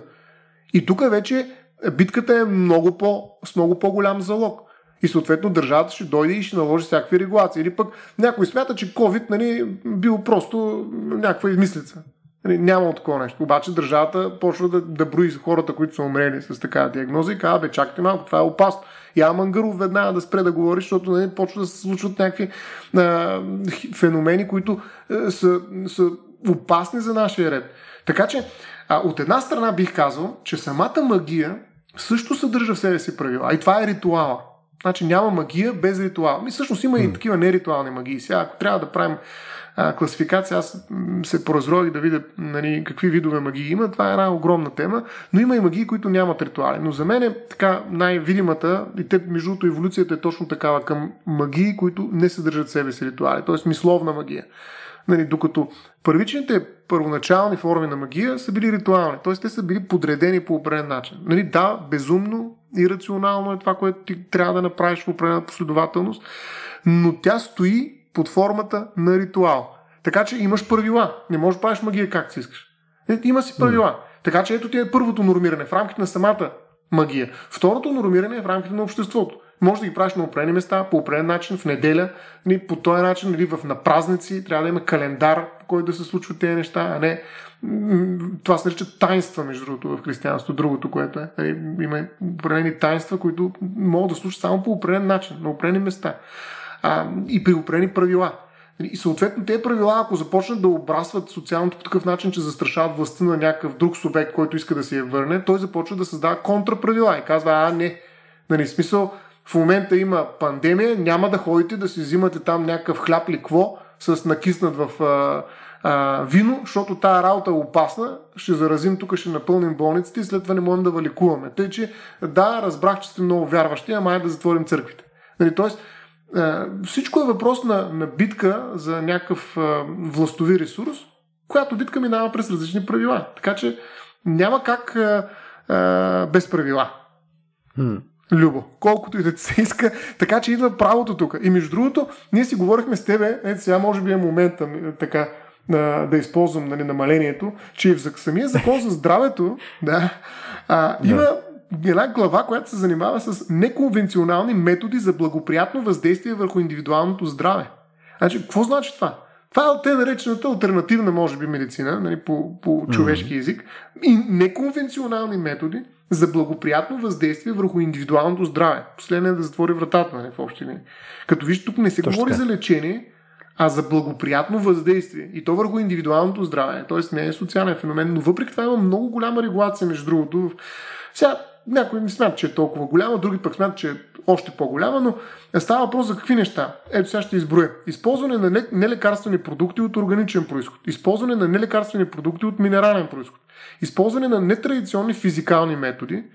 Хомеопатия, забележи. Една магия, която е толкова срещу, често срещана нали, днес, че просто да я знам. Не знам дали не е по-влиятелна в някой, някаква степен от традиционната медицина. Тоест, модерната То, медицина. Интер... Интересно, между другото, факта е, че го класифицираш като магия, нали, колко хора ще намразят в момента, между другото. Ами, не, просто тя е вкарана по този начин от самия закон. Виж, е, нали, това не е медицина. Това е неконвенционален метод за благоприятно въздействие върху индивидуалното здраве. Тук е акупунктурата, акупресурата, ирусовите, пулсови и аурикуларни методи на изследване. Диетика и лечебно гладуване. Виж, това е цялото изброяване на тези неконвенционални методи. Като хората, които ги практикуват, трябва да отговарят на определени изисквания, да се регистрират, да водят един дневник и прочее и прочее. Защото наистина магията а, нали, това е така как е много легализирана магия. Това е толкова далече от една магия, пък за която си говорихме, че нали, направо в друг свят е. Нали, тези неконвенционални методи за благоприятно въздействие. Но те е, стъпват на същата база. Нали, това е консенсуса. Значи една магия е възможна само ако ние оформим някакъв консенсус за нейната сила. И това е всъщност онази социална, политическа характеристика на магията, за която ви се опитах да ти кажа нали, в самото начало на човечеството, така, ако решим да го постулираме. А, тук го има също нещо. Ако хората си вярват, ми да правят каквото си искат, бе. Нали, тук mm. стига да не вредят, нали, на, това е границата, в която се вкарват контраправилата, нали, а, но вярват, нали, вярата ще ви спаси. Много хора са, нали, това е плацебо ефект, нали, който съществува и в модерната, съвременната медицина. Нали, в крайна сметка има ефект пък понякога. Нали, защо да не, да не използваме всички средства? Нали, това е пак някакъв квази облог на Паскал. Няма нищо общо с облога на Паскал, не, но изглежда... Тук по-скоро то, тук, тук казва се малко по-различно. Са не, е, не, не е точно в посока на облога на Паскал за всеки случай, а по-скоро ти е, ако го третираш като средство, пъм конкретно говорим за а, някаква форма на плацебо, дали ще а, дали ще е хомеопатия или някаква друга форма на а, лечение, примерно там са 100 стои си на глава някакво време или диша и там чай от а, чайника или нали, първи там серия други неща и съответно ще излекуваме от еди какво си. Това нали, може да има някакво благоприятно въздействие, не задължително в посока самото то нещо да те лекува, а може mm. да е в посока на това, че а, ако човека очаква някакво лечение от лекаря си, примерно ти отиваш при лекаря си, той вижда, че съответно си болен от настинка и не иска да ти дава антибиотик, защото си дебил, нали? и съответно за да не ти даде антибиотик, ти отива, каза ми сега, вземи тук тия две хапчета от това, ходи, ето тук е една рецепта за, виж ги, ето тук тия билки, неща и така нататък. И нали, в оптималния случай ще ходиш и пиеш чайове, ще се чувстваш страхотно, ще пиеш някакви хапчета, които ти изглеждат положителни и дори да не ти проработи пласибо ефекта, нали, както и да го класифицираме като нещо, в крайна сметка ти ще си бил правилно обгрижен от лекаря си, така че да не ти бъдат дадени глупости. Демек, ти си един вид, някой менажира твоите негативни желания за действие, които просто няма да ти помогнат в случая. Просто да стоиш на газа известно време, да полежиш, да си почиваш и ще мине. Нали, това е още един инструмент в инструментариума на лекаря по този начин. Между другото, да, смята се, че в повече случаи се изисква образование по медицина, за да практикуваш такива неконвенционални методи, примерно при хомеопатията за благоприятно въздействие. Но да, бих казал, че в тези методи се съдържа някакъв опит за структуриране на субективността, т.е. да я подредим по определен начин. Колко е той отговаряш на науката е друг въпрос, но, но забележи се пак, крайната цел е здравето, индивидуалното здраве. Uh-huh. Но в това обособяване на тези неконвенционални методи, в един лист, който е така, да се каже, маргинализиран а, и от самия текст на Закона за здравето, се наблюдава едно усещане за превъзходство на така наречената медицина, базирана на доказателствата, спрямо всякакви останали магически техники и лечебни растения, нали, които, макар че подхранват в крайна сметка и цялата фармакологична индустрия.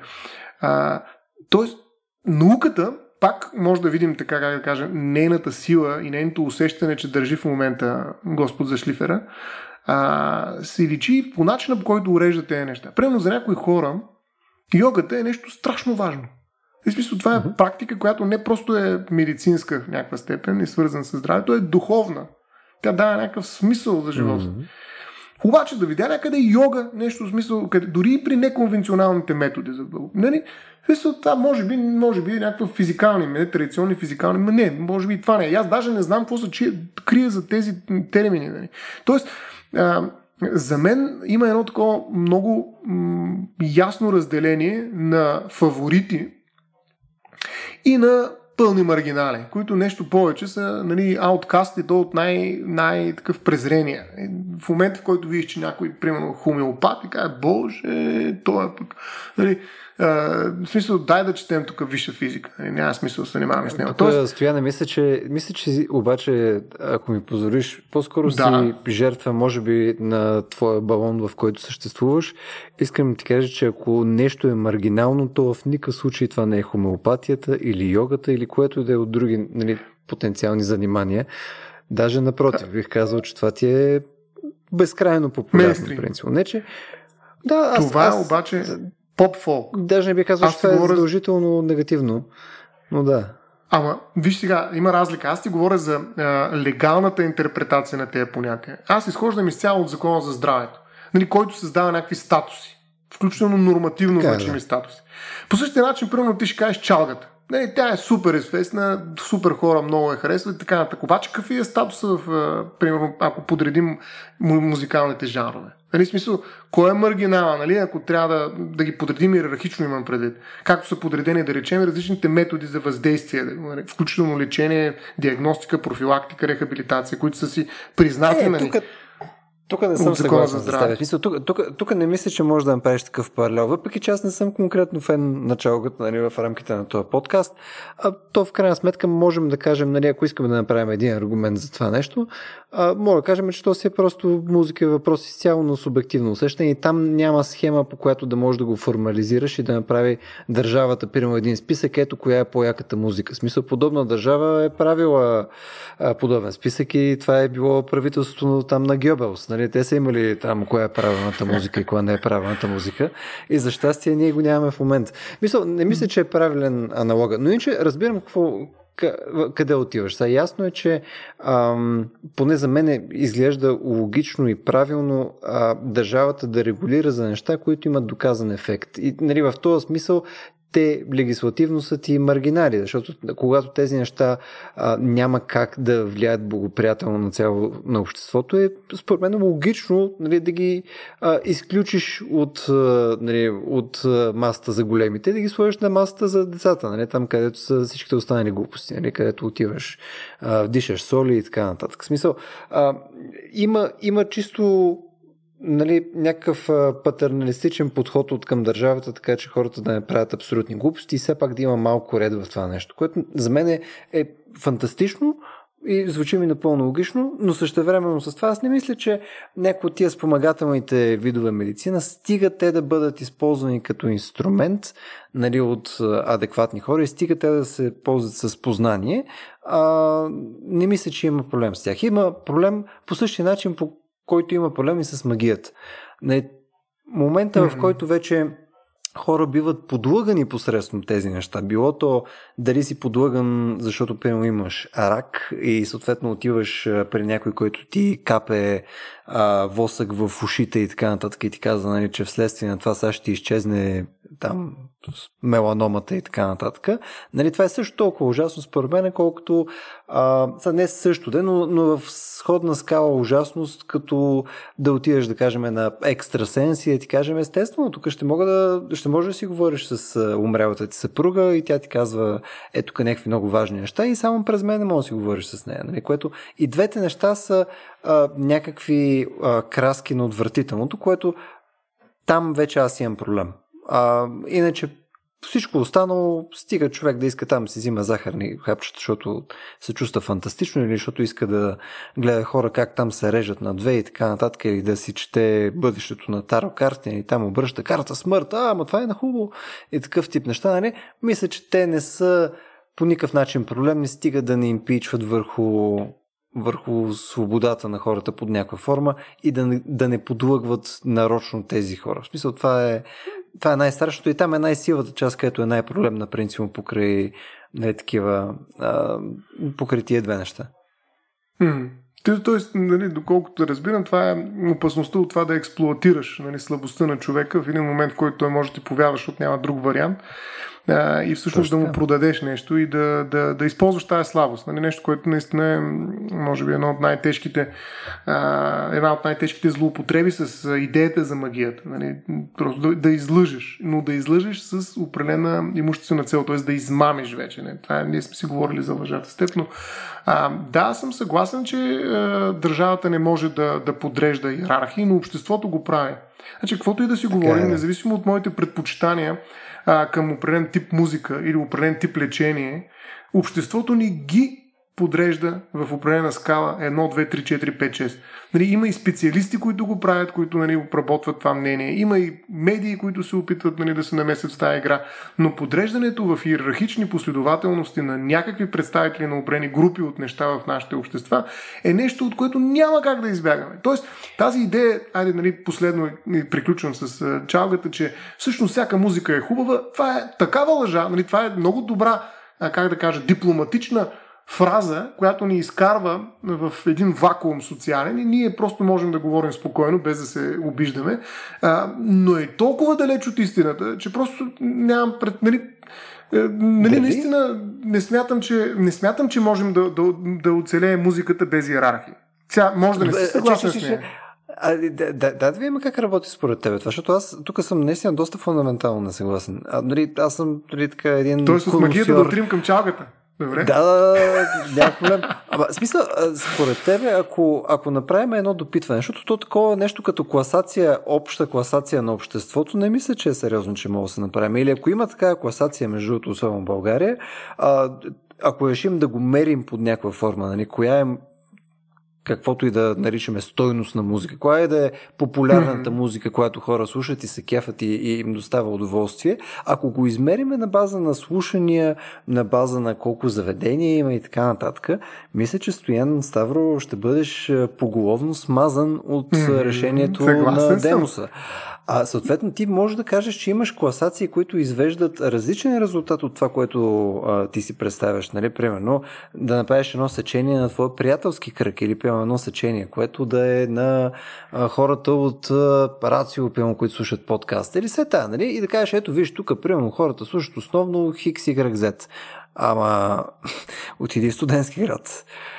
Ама ви сега аз не казвам кое се слуша най-много. Не говоря за слушаемост. Това е нещо съвсем различно. Нали, не говоря за другото? поп. А онова е, което нали, търсим по-скоро, тук е стоеността. Значи това не е, а, как да кажа, популярността не е иерархия. Нали, това е статистика. Иерархията е нещо, което въвежда, въвежда някаква ценност на нещото, което по някакъв начин степенуваме. Това го мерят експерти обикновено при нас.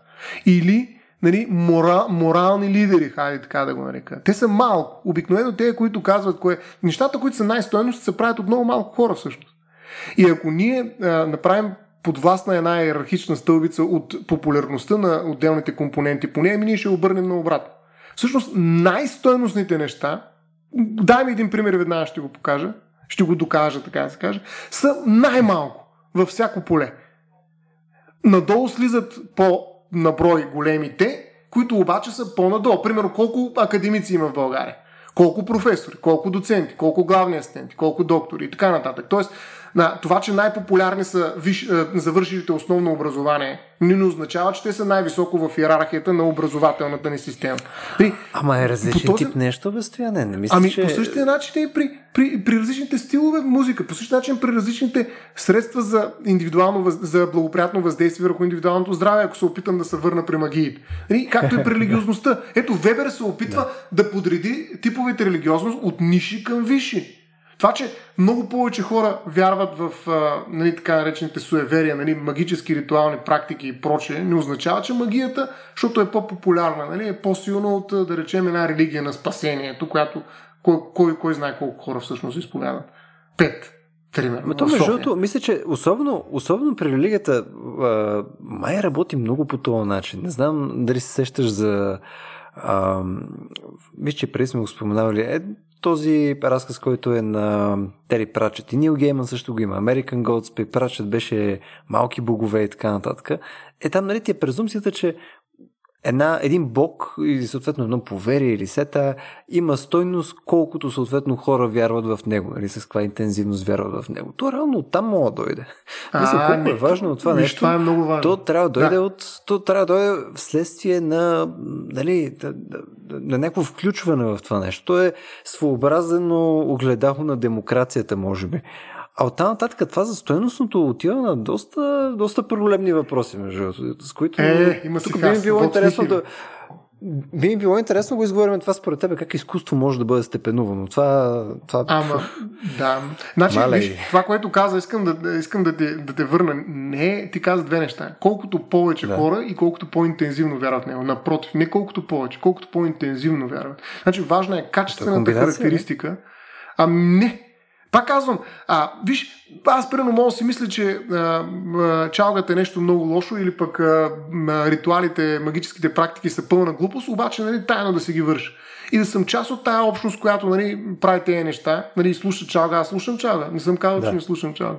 Но едновременно с това не означава, okay. това не означава, че приемам и признавам, че тя е висша форма на музика. Нали, а Моцарт, ряпа да идея. Нали, а, стига Моцарт, пълна глупост. Нали, смисъл, тоест, тоест, колко хора ти... слушат Моцарт? Добре, ако игнорираме нали, за да го направя толкова концепция, че има Да, ако игнорираме за секунда тази концепция, че има някакви хора, които са експерти нали, по стойност на музика, нали, ако mm-hmm. просто се върнем отново към хората Трудно. И кажем, окей, не, не какво слушаш най-много, но кое според тебе е най-стойностната музика? В смисъл, просто нали, отново, нали, в крайна сметка, те трябва могат да кажат коя е тази най-стойностна музика. А, мислиш ли, че ще има по-различен резултат, който фундаментално се различава от това, което те наистина слушат? Ами, по-скоро мисля, да, но това, това е спекулативно. Аз бих казал, че не става въпрос за интервю тук обаче. Не става въпрос за, а, пак ти казвам, за статистика. И м- м- жреца, шамана, е именно тази м- първична фигура на първия експерт по свръхестественото. Значи, без такива експерти, нали, вертикалната ос е невъзможна. Нали, по която нали, казах, че се въздига магията всъщност. А, няма как да създадеш иерархии без експерти. Това е абсурдно. Някой трябва да разбира, за да може да подреди. И да те култивира, да ти покаже, нали, че всъщност Моцарт е по-добър от а, Славена, примерно. Няма, не знам дали има така. Всъщност, използвах първото име, което ми дойде и по не искам да обида никой. Най-малкото Моцарт. Нали, но Идеята ми е, че а, това, което ти се опитваш да направиш като някакъв мисловен експеримент в едно хоризонтално общество, е всъщност да почнем да степенуваме, това няма как да стане. Нали, ние нямаме, това е двоизмерно, искаш да кажеш как двоизмерното общество да създаде нали, или да оцени третата, третото измерение. Ми то го няма. То не живее в това измерение. Как да го оцени? Нали, то трябва да има някой, който да го изкара. И затова нали, изкуството винаги предполага някакво култивиране човек. Аз, когато гледах а, за първ път Пикасо, да речем, нали си викам, Боже Господи, как може някой да харесва такова нещо и да го оценява на ели колко си милиона. Нали? И после почнах mm. да чета, да се интересувам. Някакви експерти писали, разказвали, говорили. Аз зави ми със свята. Изведнъж казвам, е, гати, Пикасо е страшен, ме. Не смисъл. А, ако го покажа обаче на, на някой, който нали, просто си бърка в носа, нали, ще кажа, моля се, я виж тук, нали, гледай това порно списание, нали, тук колко по-интересни картинки има. Нали, смисъл, на... И може да кажеш, че всъщност, как се казва, едно порно списание, е, тъй като е по-масово нали, в разпознаваемостта си и гледоемостта си, може би, от, от а, някакъв такъв от подобен тип художници, като Пикасо. Нали, смисъл, много различни са нещата. И това пак пак предполага именно въвеждането на тази вертикална ос. Тя изисква експерт. Магиосника, жреца, шамана е първият експерт. Нали, той точно заради това успява да създаде нали, едно съвсем ново измерение, политическо, социално и какво ли не, в което започва тази стратификация, за която ти питаш какво се случва в последствие с нея, нали, че почват паралелни процеси в различните нива, слоеве и прочее и така. Става сложно обществото ни, а, започват най-различни наративи да се борят, за да обяснят тази сложност и прочее и прочее. Нали. Това става благодарение на някакви хора, които изпъкват като експерти и които почват да, да, да подреждат в иерархии нещата от света и казват, чалгата е тук, Моцарт е там. Ти не си съгласен. Ми хубаво, слушай си чалга. Нали, но пирамидата на масло в някаква мутирала форма нали, ни казва всъщност, че а, нещата стоят по този начин. Нашето общество вярва в тези ценности. Появява се морала, добро, лошо, нише, више. Нали, и тези неща са една безпирна игра, в която ние играем всеки път с тебе, по която и да е тема, разсъждавайки в Vox Така е, да. ми, да. Така че това е един танц, но този танц нали, в, в това измерение може да се случи само ако имаш експерти. Нали, аз не случайно не говоря за себе си, говоря за Вебера, за Дюркем, за Клод Леви Строс, говоря за а, някакви хора, които са мислили върху това нещо и наистина са постигнали невероятни неща, нали, като изводи, като анализи. Това, те не са го гледали като нас за един ден, чели, вече всичко разбират. Това са експерти. Ако ти не чуеш какво казва Вебер за, за, за религиозността и за магията, ми ти си говориш празни приказки, ама от лошия тип празни приказки. Ето, почнахме по вертикала да говорим mm. и за Вокс Нихили. Значи има и добри и лоши празни приказки. Yeah. И, и оттам, нали, ти, ти няма начин да не се допреш до експерт. Виж, смисъл, аз тук не успорвам а, потенциалното наличие на експерти нали, във всяка една сфера мисъл, експерти, ние сме си говорили с теб, нали, като цяло за смъртта на експертността и така да. нататък. Нали, за новите експерти и така нататък. Само, че да. а, за някои неща експертите не са ти по същия начин хората, които ти казват, е, това е стойностното и това не ти е стойност. И между това конкретно като говорим за музика, защото музика на мен my whole fucking life Трябва да направим музика. е нещо, което е доста, доста, важно, доста важна част от живота ми. И, а, бих казал, че всеки момент, в който решиш да отиваш към това, че имаш ам, а, било то музикални или кинокритици или проче изкуствоведи mm-hmm. нали, а, и така нататък, а там винаги има една много сериозна линия, която е а, също колкото сериозна, толкова и невидима, където от експерт отиваш към просто един помпозен задник, който всъщност mm-hmm. няма някаква добавена стойност, освен мнението си. И обикновено, а, аз нарочно това го казвам специално за креатив нещата, нали? там където има някакво изкуство, а там за мен не е очеизвадно, че наистина съществуват тези хора по начин, по който може да си ги представим в медицината или по начин, по който може да си ги представим в все тая, примерно архитектура и така нататък. Ето това е най-добрият начин по който да построиш къща, не е същия начин по който да кажеш, ето това е а, най-адекватната тоналност в момента. В смисъл не, не работи по същия начин. Други неща са. Може да имаш експерт, който да направи адекватен анализ, да, да каже за техническото изпълнение, съответно на някакво произведение и така нататък, но да степенуваш под някаква форма а, изкуство е, е по дефиниция за мен абсурд.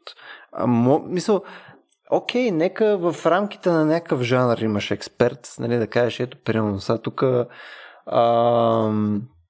нали, този инди рок гай, който нали, има тая група, съответно е много техничен, много интересен, променил се стила по едикъв си начин, ето какви влияния има и така нататък. И това би било много интересно да го прочетеш и да разбереш повече. Ще ти даде контекст и ще научиш повече неща. Ама този гай да ми каже, и ето сега сравнете го примерно с Галена, и аз съм, в смисъл, какво правиш? Спри, в смисъл, това не е твоята работа. В смисъл, mm. това няма нищо общо с експертност, а това е мнение. Няма лошо от мнение, обаче не можем да кажем, че степенуването е вследствие на експертност по, каквото и да е, по какъвто и да е наратив. Това, е, това за мен е наистина абсурд. Съгласен съм, защото изкуството е една от териториите, едно от полета, в които има много голяма съпротива срещу подобни иерархизиращи практики. Нали, смисъл Пикасо, за който си говорихме, всъщност основната му цел е да, да събори нали, висшето изкуство, нали, художествено. В смисъл, той има за цел да се пребори с тази иерархия, рисувайки квадратни глави. Нали? Тоест, неговата идея е била точно да, да възстане срещу тази иерархия. И какво се е случило? Еми, възглавил е. В смисъл, оказа се, че обществото има нужда от подобни иерархии. Нали, понякога те не са морални, а са въпрос на мода. Друг път се обославят с някакви силно да, религиозни, да, да. тежки канони нали, отзад и така нататък. Каквото и да правим, аз не казвам дали са верни или неверни. Просто казвам, че са механизъм, чрез който хората подреждат света около себе си. И съответно, тъй като разполагат с много ограничено време, трябва да приоритизират своите така, ангажименти, да ги нарека. А това става като имаш иерархични подредби на нещата, с които взаимодействаш. Нали, почвам с това, почвам там, така. В смисъл знам кое е по-важно. Да, мога да не се съгласа с това, но слушам. Това е толкова объркан живот на всеки един от нас, нали, в тези иерархии, че ние никога не можем да го подредим. И изкуството е полето, в което mm. това е абсолютно видимо. Нали, няма наистина прав, прав си, съгласен съм. Нали, изкуството е точно за това, да събори всякакви иерархии. Но какво се случва? Ами и там работят иерархии. Нали, и ако не позволим все пак на това изкуство да изземе цялата магия, нали, в нашия разговор, нали, това въжи по същия начин и за различните методи нали, на неконвенционално въздействие, нали, благоприятно върху човешко здраве. Тоест, как ще въздействаме върху тялото си, така че да се излекуваме, нали, е въпрос, на който има поредица от отговори и едни са фаворизирани и са превърнати в така съвременна медицина, която те, така кове канона, Нали, други са маргинализирани и се казват там някъде и магията, даже не разпознаваема, нали, дори и като думичка. Нали, дори и като думичка, тя е абсолютна персона на грата. И казвам, това са глупости, внимавайте какво правите. Защото някой, нали, съгласен съм, има го и това, нали, някой може да ви експлуатира тая вяра и да ви направи на, на магарета нали, в края на живота ви. Нали, тоест, а, но това не означава, че няма тая иерархия. Дали е добра, дали е лоша. Нали, ние трябва да я виждаме. Нали, трябва да, да работим с нея и ако искаме да местим нали, някакви части на различни места, а, но във всички случаи нали, ние трябва да признаем факта, че работим с иерархи. Ако не го признаем, нали, някакси а, се загубваме в тази съпротива, която просто отрича неизбежното. Нали, че ние ще си подарим. Примерно аз сега трябва да слушам нали, някакъв подкаст. Еми, как да го слушам всички подкасти, защото всички били прекрасни. Нали, става въпрос за предпочитание. Еми не става въпрос за предпочитание, защото аз не си знам предпочитанията. Любо. Нали, смисъл, трябва mm. някой да ми ги каже, някой експерт, на който имам доверие, който съм чул, че говори интересно, да ми каже, бе, виж какво, мога ти е интересно, нали, кой си подкаст, както ти сега ми каза, ще питам после за този подкаст за а, уседналите общества. Нали, а, Стивен Фрай. Да, Стивен Фрай. Ти, ти ми го каза, аз ще го потърся, да речем. Ама това що? Защото имам някакво доверие като човек, който мисли по тези теми, да каже експерт нали, в подкастите. Mm. Нали, тоест, аз иерархизирам и хората, не само нещата. Така че а, съм съгласен с тебе, напълно. Това е а, желание, което, пак казвам, е много силно в изкуството, но то се сблъсква с реалността на иерархиите. И това е положението. И те не са еднозначни. Тук искам да ставам, защото, защото вече напредваме с времето. Много напред. Да, да, да минем една крачка напред, между другото, конкретно покрай магиите. Защото ам, аз, аз нарочно го оставих, може би, най- най-последно, защото mm-hmm. пък по тази тема сме говорили супер много покрай рацио, покрай събития и сме имали серия гости от чужбина. Имали сме серия иллюзионисти, които са били на сцена заедно с нас. А, Пол Зенън е бил при нас като един брилянтен британски иллюзионист. А, с а, Джеймс Ранди съм се виждал серия пъти, не знам, той, той почина буквално на скоро, mm. 50 седмица и нещо, който беше пък великолепен човек, доста интересен като характер, много любопитен като а, не знам как е на български думата. Той е такъв escapologist. Мисля, той може да а, се освобождава, примерно, от различни възели, белезници, неща и така нататък. И той е а, такъв тип разобличител, примерно, на на хора, които твърдят, че примерно говорят с, с мъртвите или че четат мисли и такъв тип неща. А, там, примерно, такъв пример беше в неговия филм Anonymous Wire беше а, Петър Попов, Питър Попов, Петър Попов. а, Та, тук интересният ми въпрос по-скоро, защото е, това е много голяма тема сама по себе си. Нали? Mm. А, да говорим за хора, нали, които може да експлуатират хора и така нататък. И, и цялата тази а, история с модерната магия нали, е доста голяма, но тук би ми било любопитно по-скоро твоето мнение за а, как според тебе работят пък тези другите хора, които разобличават а, тези самозваните магиосници под някаква форма. Защото ти имаш този тип ясновидци и така нататък, които продължават да си твърдят, че съответно магията, която те извършват, си е магия, магия. Продължават не, си вярват. Точно така, не са иллюзионисти. Те са конкретно хора, които имат достъп до това а, окултно или съответно свърхестествено нещо, за което ние си говорихме, откъдето, нали, и той им дава сила върху физическия свят под някаква форма. И съответно имаш и пък други хора, които, нали, както в случая на Джеймс Ранди, нали, се, се зоват an honest liar тип нещо. Нали, смисъл, те, са, те са от тези хора, които могат да го правят и съответно разобличават други. А как на тебе ти стои това нещо като а, концепция? Този тип а, дебънкване, съответно, на тези митови неща. Смисъл, не знам дали си имал някакво вземане даване, тъй като аз съм известно време бил в тия среди, би ми било интересно да ти чуя мнението. Да. Еми всъщност те идиосинкретични личности, които продължават да си вярват въпреки всичко, за мен са най-интересните. Те са така, как, най-любопитните създания, може би. В смисъл, не бих ги разобличавал, напротив, бих им се радвал в някаква степен да ги слушам, да ги гледам, да, да, да, да, да експериментирам с а, една такава съзрецателна позиция по отношение на една дива магия. Нали? Стига да си вярват наистина. Сега, има хора, които изобщо не си вярват, но нали, mm. използват те неща, които говорят, като техника за събиране, брулене на пари буквално. Нали, това са, да. така как да кажа, професионалисти, нали, от всякъде лъжат и те нали, трябва да се разобличават в някаква степен, защото наистина а, експлуатират и то съвсем съзнателно, а, така как да кажа, надеждата на хората, която е паднала на най-низко ниво, ето пак иерархии. А, но а, за тези, които си вярват, за мен това е уникално. В смисъл, това са идиотите, така да се каже, в нашия свят. Mm. Има много такива идиоти. Страшно много. А, но ние не ги забелязваме, защото те са маргинали категорично. Нали, примерно, скоро, как се казва, що е професор, който беше а, бяха, имаше един репортаж за това, че живеел в къщата си в един безпорядък, нали, спял в едно корито и така нататък, забравих му името, нали, всички се тръгнаха да му помагат да му събират пари, за да му пуснат тока и така да живее по-спокойно, но направиха едно интервю и се оказа, че човека много добре се живее на 91 години а, в абсолютен безпорядък в къщата си, но той е добре организиран и поддържан, т.е. той, той е човек художник на изкуството и а, желая да има този дом, такъв какъвто го има. Пълен с буклуци, mm-hmm. отпадъци, навсякъде разхвърни и така нататък, но не иска помощ. Не иска, това е живота му. Тоест, той е наистина идиот, той човек. В смисъл, как да му обясниш, че всъщност това е супер опасно за него на 91 години и не трябва така да се прави? В смисъл, откъде на къде му намериш този модел? Нали, да дебънтнеш неговия начин на живот. Защото ако той се опитва да, да се бори, зависи какво прави, разбираш Ако той просто е нали, идиот на място стоящ, нали, вибрираш в някаква собствена субективност своя, за мен това е чудесно явление. Това е част от пастротата на нашия живот. И не бих го атакувал нали, в този смисъл, бих по-скоро се заинтригувал от него.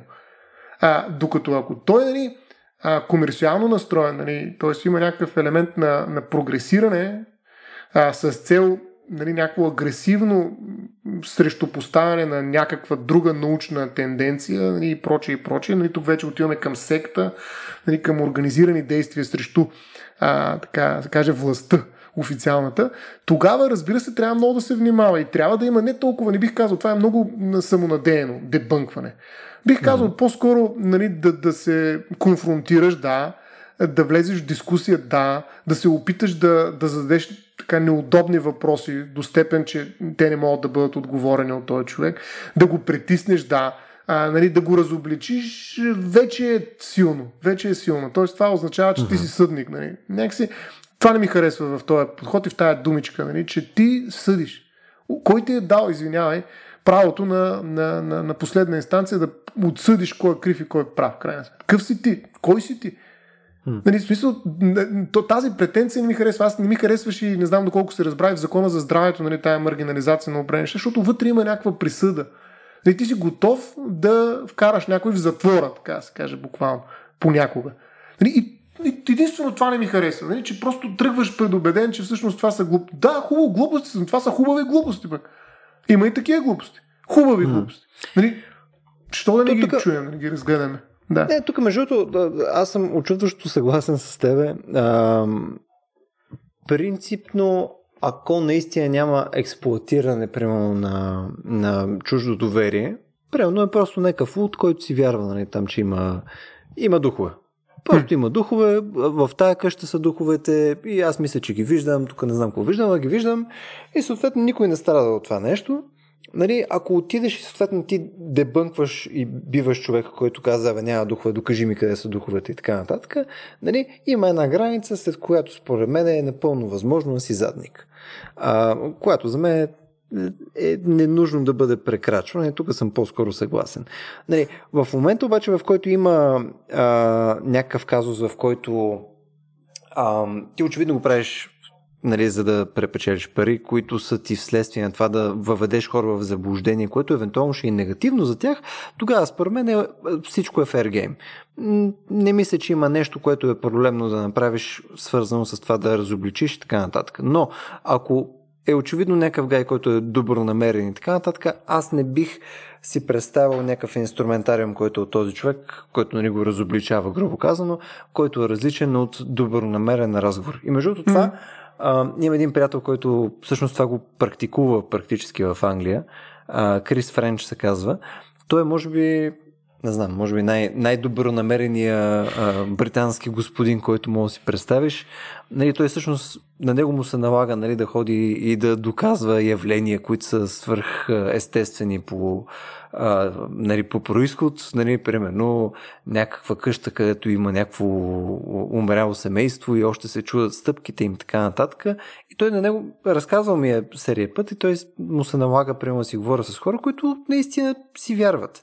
Но той винаги го прави по изключително учтив и мек mm. и доброжелателен. Учтивия лос. И, учтивия лос, но, но той е с нали, искрена, е, искрена емпатия и адекватност. Да. Нали, по никое време няма да кажем, са, вие сте много прости, бе, как ще има тук духове? Разбираш, това не е, не е в портфолиото му на неща, които може да. да направи. И това според мен е правилно. Абсолютно. Обаче, е момента, където отново се разделяме с тебе. Като, като мнение е, че нали, ако, ако се опиташ да оприличиш също нещо, примерно в а, законодателството, където кажеш, че има нали, някаква сегрегация, едва ли не на правилна Неизбежно. медицина и такова, според мен това пък е напълно правилно.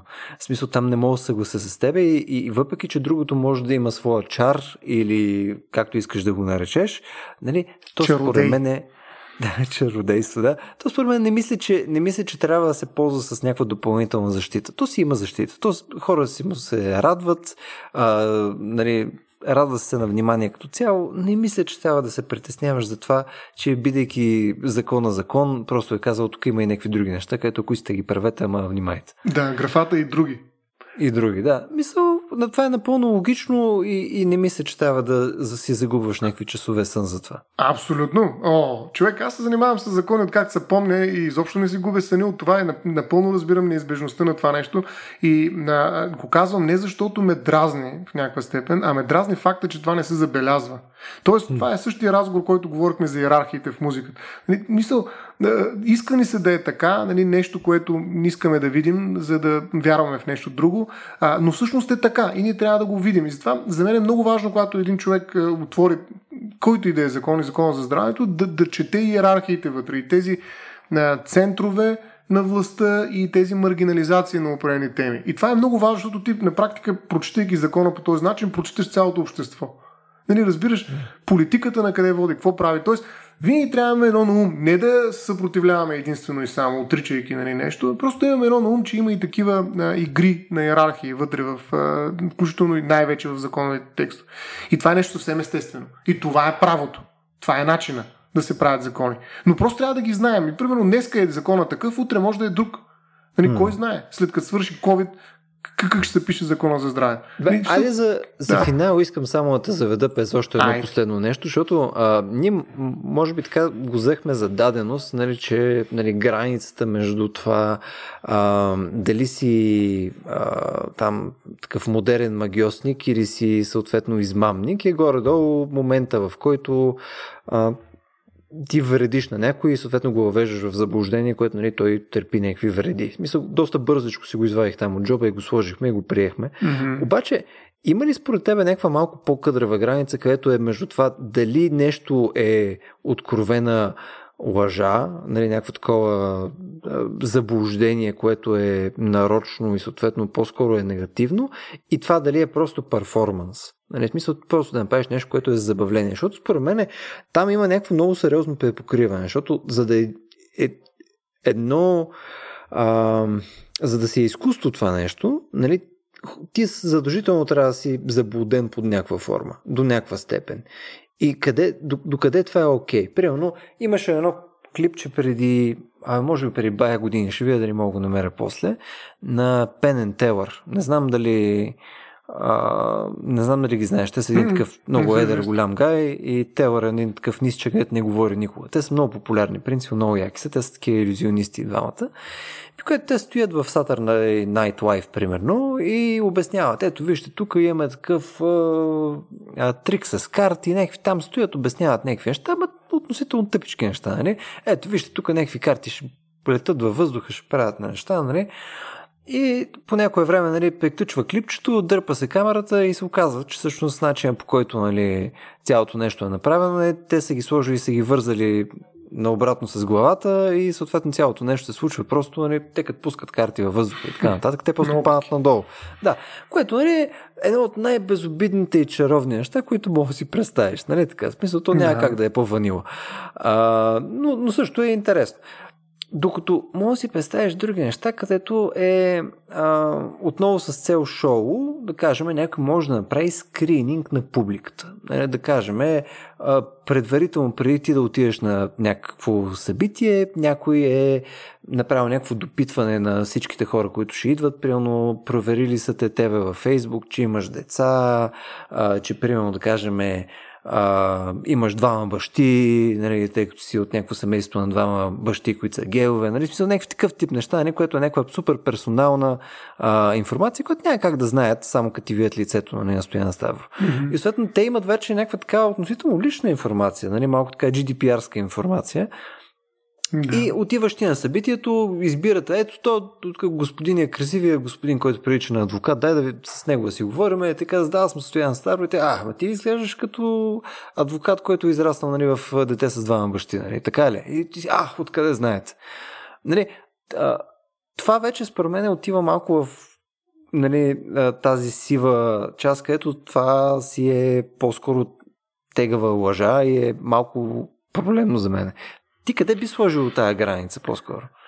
Ами, трудна работа и ти искаш това да финализирам, примерно, да речем, това означава, че ще стане 2 часа и половина подкаста.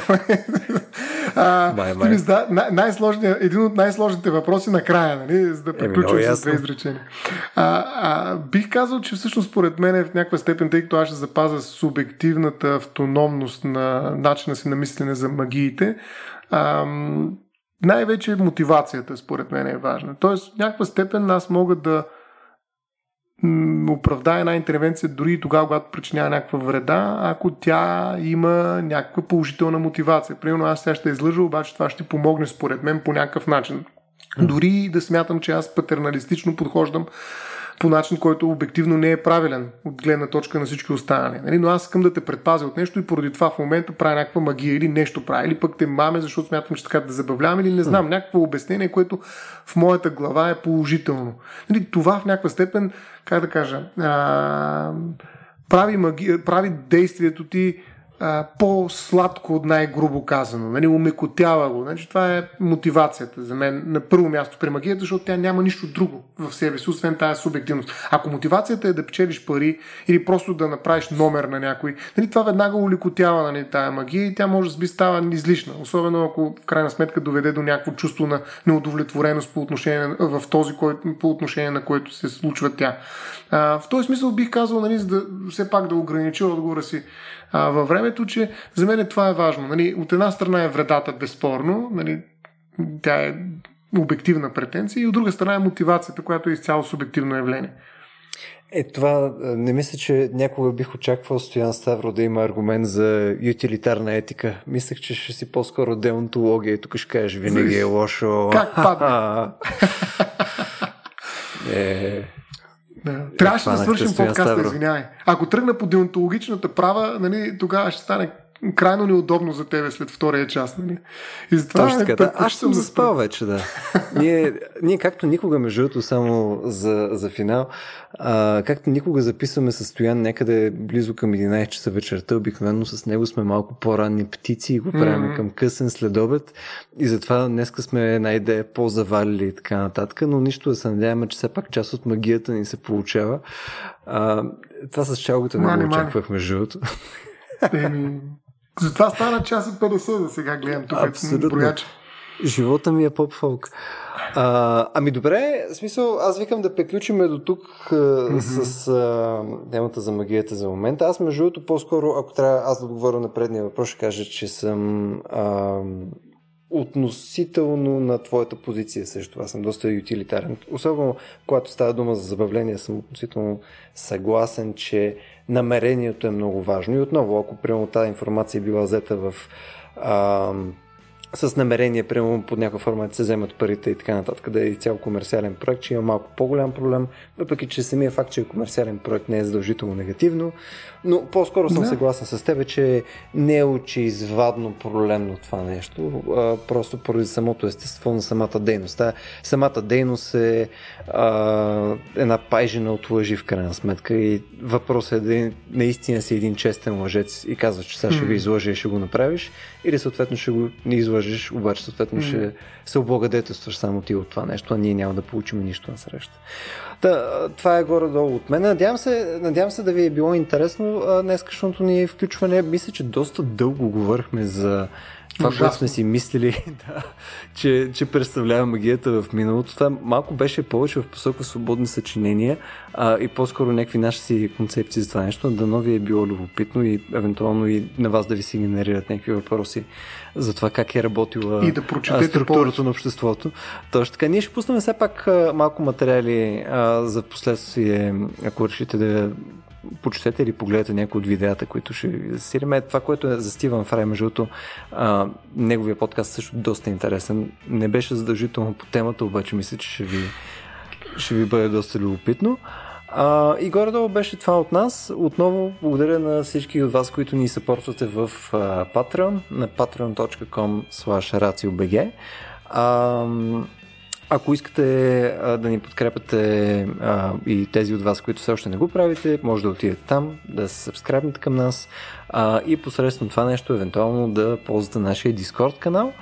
А в Дискорд ние се опитваме все пак да събираме някакви интересни теми, да си говорим с всеки един, който има някакво мнение по, а, по подкаста или по събитията ни и като цяло да градим нещо, което отдалече прилича на нещо като мини общество. Така че а, ще се радвам, ако се включите. И горе-долу е това, вече 11 часа и нямам търпение ще да вечерям. Точно така. А, от нас беше това и лека вечер.